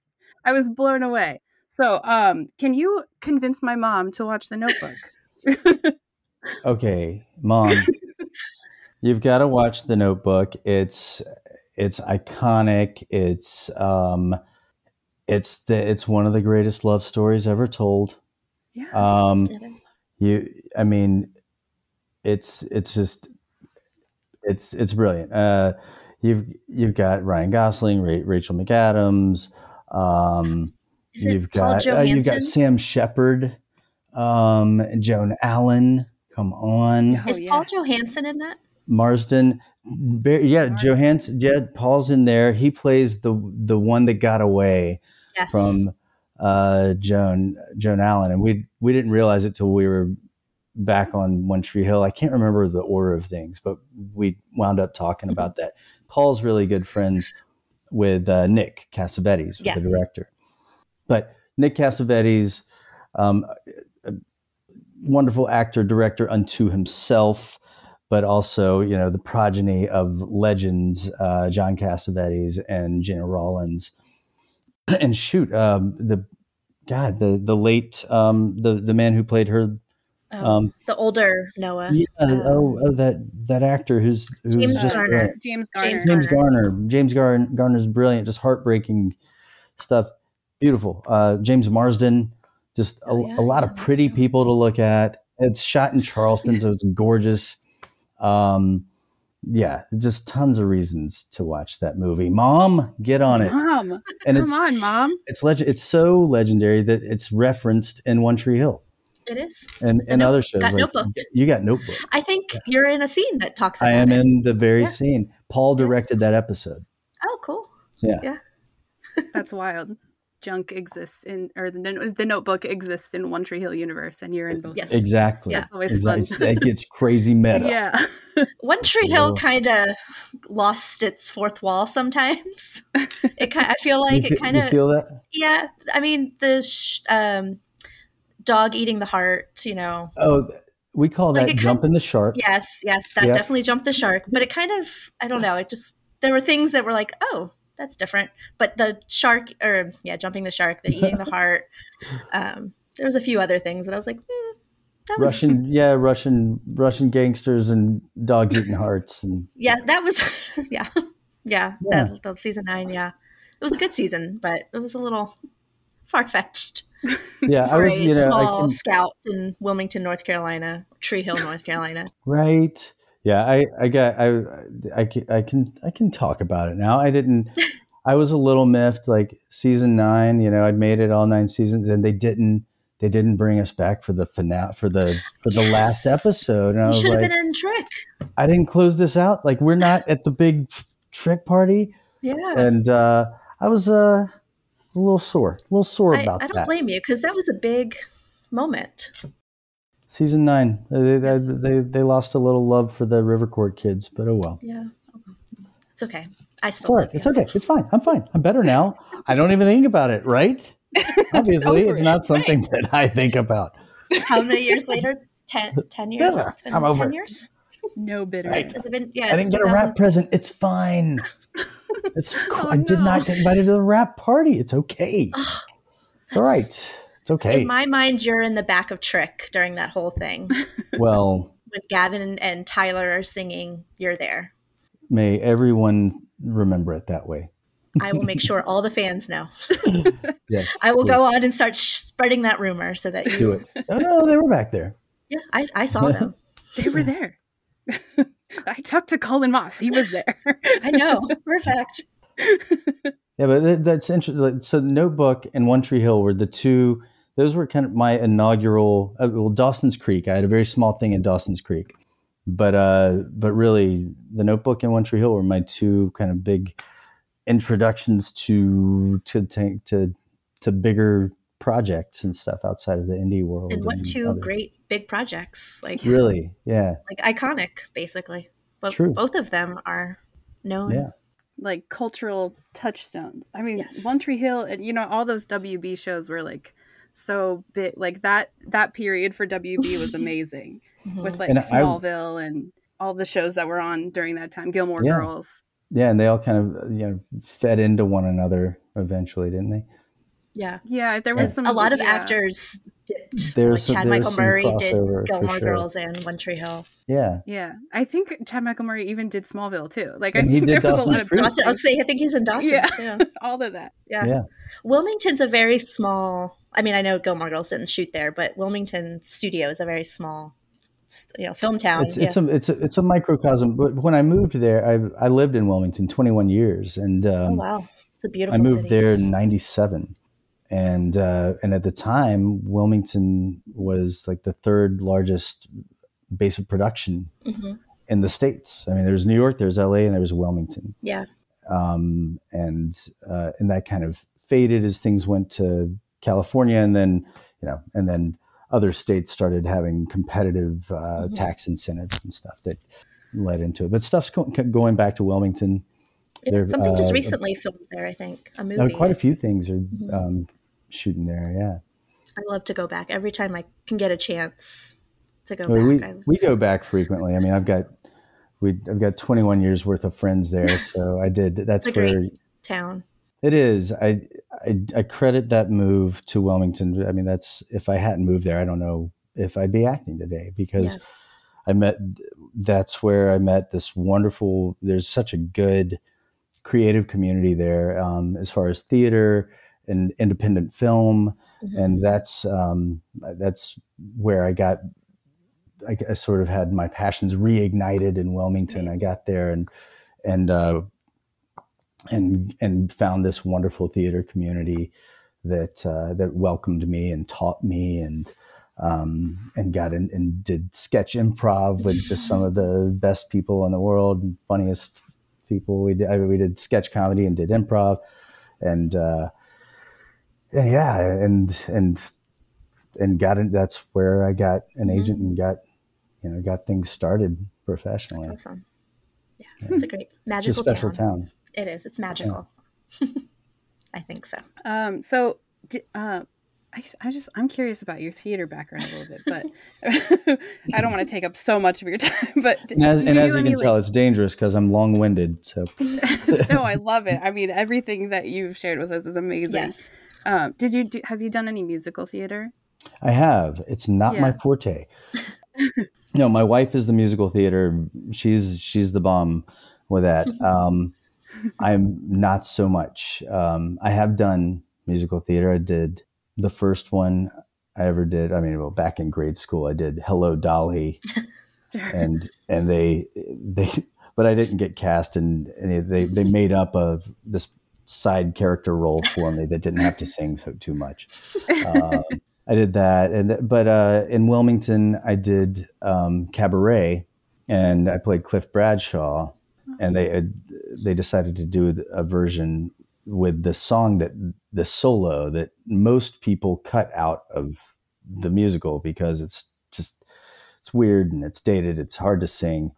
And they, they but this director, dear friend of mine, Don Baker, decided he wanted this solo in there. And the woman who played Sally Bowles was a musical theater maestro. She's just she's brilliant. And uh, Kat Vernon uh, played Sally, and uh, and she's so good. And she was so patient with me because we had a duet, the uh, m- perfectly marvelous, whatever, some song.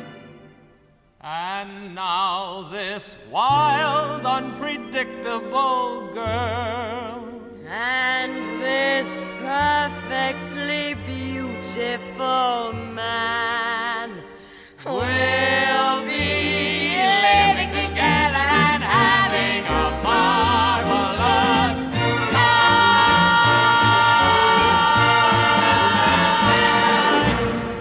and and and I had to. I was supposed to harmonize with her, and I would always jump on her melody or her harmony, and she would and she would have to switch, and like, and she would give me the now's when you start singing kind of thing, like because I can't count under a melody.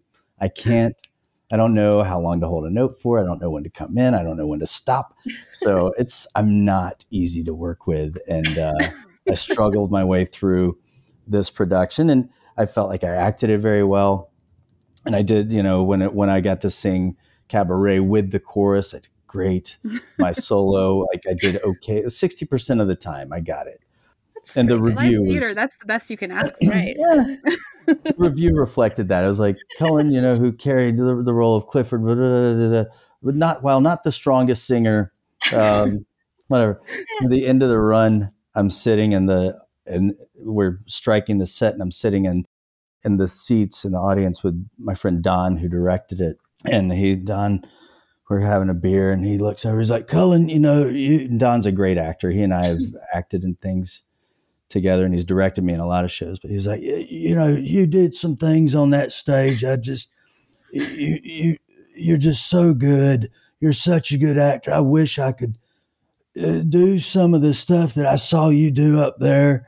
I was, you know, about to say, well, thank you, Don. He's, so he said, but, but you can't sing. and I, I was waiting for the punchline. He was like, no, no, I, I'm not joking or, or trying to be mean or anything. Just, I, I'm just saying you can't sing. so, um, he wasn't wrong, but karaoke, I can do it. I can see the ball bounce. I know, or whatever. You know, Yeah. It tells you did- how long to hold a so- note. not many musicals. I did I did cabaret. I did uh, Debbie Does Dallas the musical. Uh, that's my wife and I met doing that production in Wilmington, Oh. which is hilarious and ridiculous. Um, and then I did just before the pandemic. I went back to Wilmington and did uh, La Cage aux Folles. A fall. I still don't know how to pronounce the name of the damn play. La Cage aux Folles. That sounds Um, right. You just put an accent is- on it, I'll believe it. Yeah. Yeah, La Cage aux Folles. Mhm. uh, which the Birdcage, the original, the musical of that, and I got to play Jacob, the maid, and that, and that was that was great fun. But that was the last thing I did. And in that one, the musical director, uh, it was in the pit, and, and one night I had to do a very like a very timey little ditty, not and not for long, but just long enough that I could throw that I could throw everybody off if I got it wrong. And so finally, the musical director, who was down in the pit just below me, one night he was like, "He's like Cullen." He said, "All you have to do," he said, "He said if you don't know when to come in, he said, just look down. I'm there for you." He said, "I will give you one of these, and that's when you go." And I was like, "Brian, thank you." So every night I'd start my thing, and I'd look down, and Brian would be like, "Now," and that's that's when I knew that I could. And probably nobody else knew that's what No you were one knew. doing. No one knew. They didn't know. But yeah, that's, That's a good musical director. yeah. but uh, yeah, but I love theater and wish I could do musicals, but it's not like yeah, not my strength. Can you dance? I mean, they always just Oh, no. dancers. You don't even have to sing. No, okay. um, I'm a chore. I, I, I mean, I can eventually, but choreographers like I'm just as much fun for a choreographer as I am for a musical director. they've, they've got their work cut out for them. I'll get it, but it's I will try their patience. You're straight acting theater. That's it. And that's well, enough. you're very good at it. It is. Ah, thanks. it's more than I enough. could. I couldn't do it. So any of it. You never it looks know. good to me. I, I would be. It's fun. I'm I'm so lucky that uh, you know that I'm that's that, that I'm able to do that. That's uh, I get to do the thing I love. and you've been doing it for so long, I have. like and successful at it, which was awesome. it's uh, yeah, and it, but I mean it's been a long you know a long road to hoe, uh, just through sheer persistence and, and um, And you know, talent. You're and you're talent. Sure. I'll, I'll give myself that. Thank you. But um, there are a lot of talented people that um, you know you have to wade through an ocean of no's and negativity and uh, to get anywhere, and um, and you have to be able to suffer that graceful, somewhat gracefully, to find your way to the other side of it, and um, and it's just and it's a it's a it's a fickle beast. I mean, really, you there's so many factors to to not get cast in something that go into it that are beyond talent, that are just out of your control.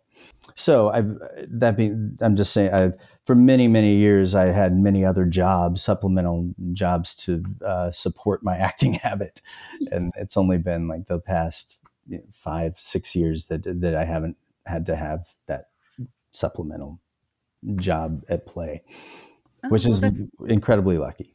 Yeah, that's awesome. I'm glad it's all going uphill for you. It seems to be. Yeah. Knock, on wood. Poo poo poo. Knock wood. Yes, absolutely. Um, so you said you're you're working on Outer Banks now, Mhm. season three. That's very exciting. Is Mm-hmm. there anything else that y- is like on the horizon for you that you can tell us about that we can look out for you? Um, Your Honor season two. Okay, yeah. um, Which is that's a, a really good uh, Showtime uh, series with Bryan Cranston and um, and a lot of people. Isiah Whitlock. Um, and oh, I'm trying to remember the, the name of the lead actress who's just brilliant. Um, who uh, Michael Stuhlbarg uh, is in it also. Um, uh, Andreen. Anyway, uh, tons of great actors in it, and it's great writing. It's just it's it's one of these kind of um, Shakespearean tragedies that's just slow and rolling out. That you know, just you're, you're seeing all these terrible decisions being made, and just you want you you know you want to pull the brakes. You want the guy to see the light, and he does. And it's just you just you see inevitable tragedy unfolding. But it's great. It's just um, it's a good show and there and there's some other things I'm, I've been looking at uh, some other scripts and um, that uh, some probably some indie stuff that I'm excited about. Um, that, but but I don't you know I don't know when that's going to happen. I've, Yeah. I've been writing a, a project with a friend of mine in LA the a mockumentary idea that we have uh, that we we hope to finish before we die. Uh, it's been go it's been going on for I'm em- embarrassed to say how many years we've been writing this one script or not writing it. Um, but uh, no, uh, yeah. The, uh, so Your Honor's the the one thing immediately that I that um, that I'm involved in, and then uh, some potential stuff that uh, I'm hoping will get off the ground sooner than sooner than later. Um, Awesome. And in the meantime, I'm I'm doing improv uh, here in Charleston with Theater 99, and as is my wife, and and she's and she's doing theater here and and auditioning for stuff as well. Yeah. Awesome. Good. Good, Well, good. Wish you lots of luck on those. Thank you Yeah, so much. Yeah, both of you. And we'll yeah, we'll be watching out for all of uh all of those future things from you. Um Well, where can people follow you on social media? I'm on Instagram, um, and I think I'm something original like Cullen Moss on Instagram. You'll find me. I'm the one with the picture of me on it. Uh, I don't. I'm not verified anywhere. I don't know how the hell to get verified. I think I'm a legitimate person. I think I'm real. Um, Who do you have to call?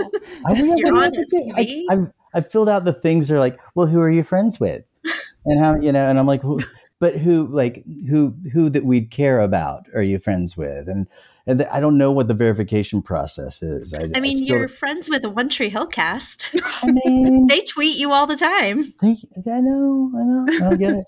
I just, I'm not as active on Twitter as I am Instagram and and and my old faithful Facebook. I'm sure I. MySpace. Um, uh, I'm the guy with a David Hasselhoff wallpaper. Um, yeah, he's got puppies all over him. It's cute as the dickens.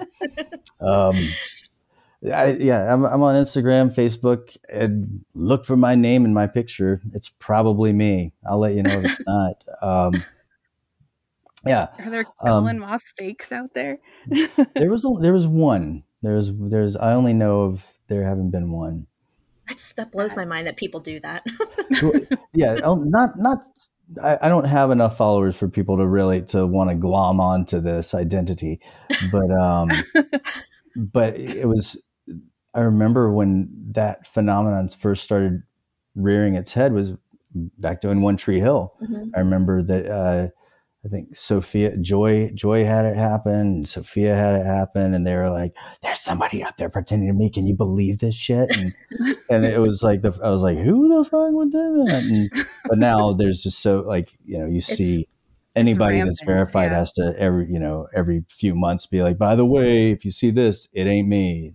Hugh Jackman just messaged me yesterday, so Hugh Oh? Jackman. Does he need a loan? Yes. I have Right, to yeah. send a Google sheet or something to get something for being a fan. I don't. I was. I'd love to deposit some money into your account. Yes. Yeah. Right. Just and give it's me like all your information. the real Hugh Jackman zero one underscore one two three. Like seems legit. Ice cream emoji. What? Yeah. Oh, actually, I just got one while we've been on this call from a Taron Egerton private chat. Hmm. Oh, he loves private chats. That Yes. Taron. Definitely. Kindly name three of my movies. What? Oh, kindly, kindly. It's a Yes. test to see if you're a real fan. That's It's so nice having you as a fan. Kindly name three of my movies. So, as we were talking about, it's so funny. Only three. Oh my goodness. Come on, you can do it. You can be legit in the eyes of of this Taron Egerton. So maybe I'll get to meet him because I can name three of his movies. And send him two hundred dollars on Right. Google. right. Do it. So it's worth it to be in that fan club. I'm telling you. Yeah. Who cares if I Don't- lose all don't my do it. money? I'm in his. I'm in his fan club. am. Absolutely. Yeah. Oh, yeah. So he's Who is it? what a sweet guy. Uh, we actually like a fun Black Bird story is after the premiere. I went with my good buddy with whom I'm writing this script that we'll never uh, finish. My buddy Marcus Mazel. He's he's brilliant. He's got a he's got a great documentary called Belle Vie out right now about a this uh, Vincent DeMarco, uh, brilliant um, man who had a restaurant Belle Vie that was a French restaurant in my buddy's old neighborhood um, that and it's about like uh, somebody trying to survive a business trying to survive during the pandemic. And it's just a real good heartfelt documentary. But um, anyway marcus mazel brill- and he's brilliant writer director. And he was he was he was my date to the uh, to the to the Black Bird premiere. And we went and went to the after party and you know hung out with everybody. And we wound up kind of just talking to this fun random pair of folks and we were about ready to go and they were like well do you want to go to the after party? And we were like i mean we were like yeah nobody really said anything about an after party to us. And were, we were like how are you involved by the way? And, she, and the dude was like i don't know. I don't know why i'm here. And the, and the girl was like i'm kind of here because I, I used to work for this agency and she's like but we know where the after party is. And so they're like do you want to jump in the uber with us or not? And we are like sure it was at the um, at the hotel Bell. Uh, I can't even remember.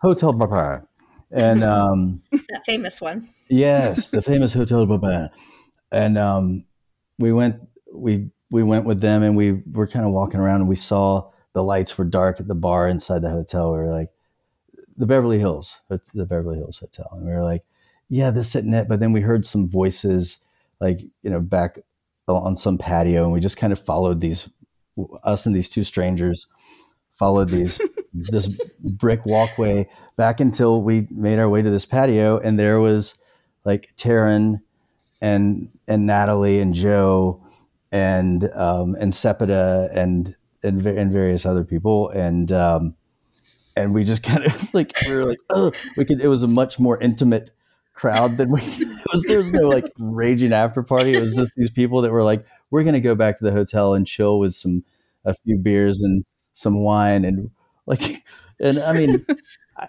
I I had spoken with all these people and knew them but uh, uh, right away like one of Taron's friends was was like what the fuck are you doing here? And, and I was like you know I don't know but but Taryn immediately was like brother we got booze and beer right over there. Come on in and was the sweetest guy and welcomed us in. And Natalie and Sepideh were so sweet. And, and so we wound up, we crashed their after party and they were the sweetest, most welcoming, like didn't shun us or anything and, and made, made us feel very welcome. And, was, and now you've got a great story to tell. Yeah. the secret after party. crashed yeah, oh. the secret after party. um, I think. Did we cover it all? I think, so, so, Yeah. Thank you so much. Well, thank well, thanks for all the thoughtful questions, and uh, I really enjoyed talking with yeah, you. Yeah, we're so so happy that you uh, that you yeah. came on and joined us. Yeah, like like I said, we, you've been on our wish list since the beginning. As soon as so. I saw your name pop up on the IMDb, I texted Sarah and was like, "Cullen is on the show. I know who he is." well, I am flattered. Thank you yes. so much. Yes. Yeah, thank, thank you. you so much. Absolutely.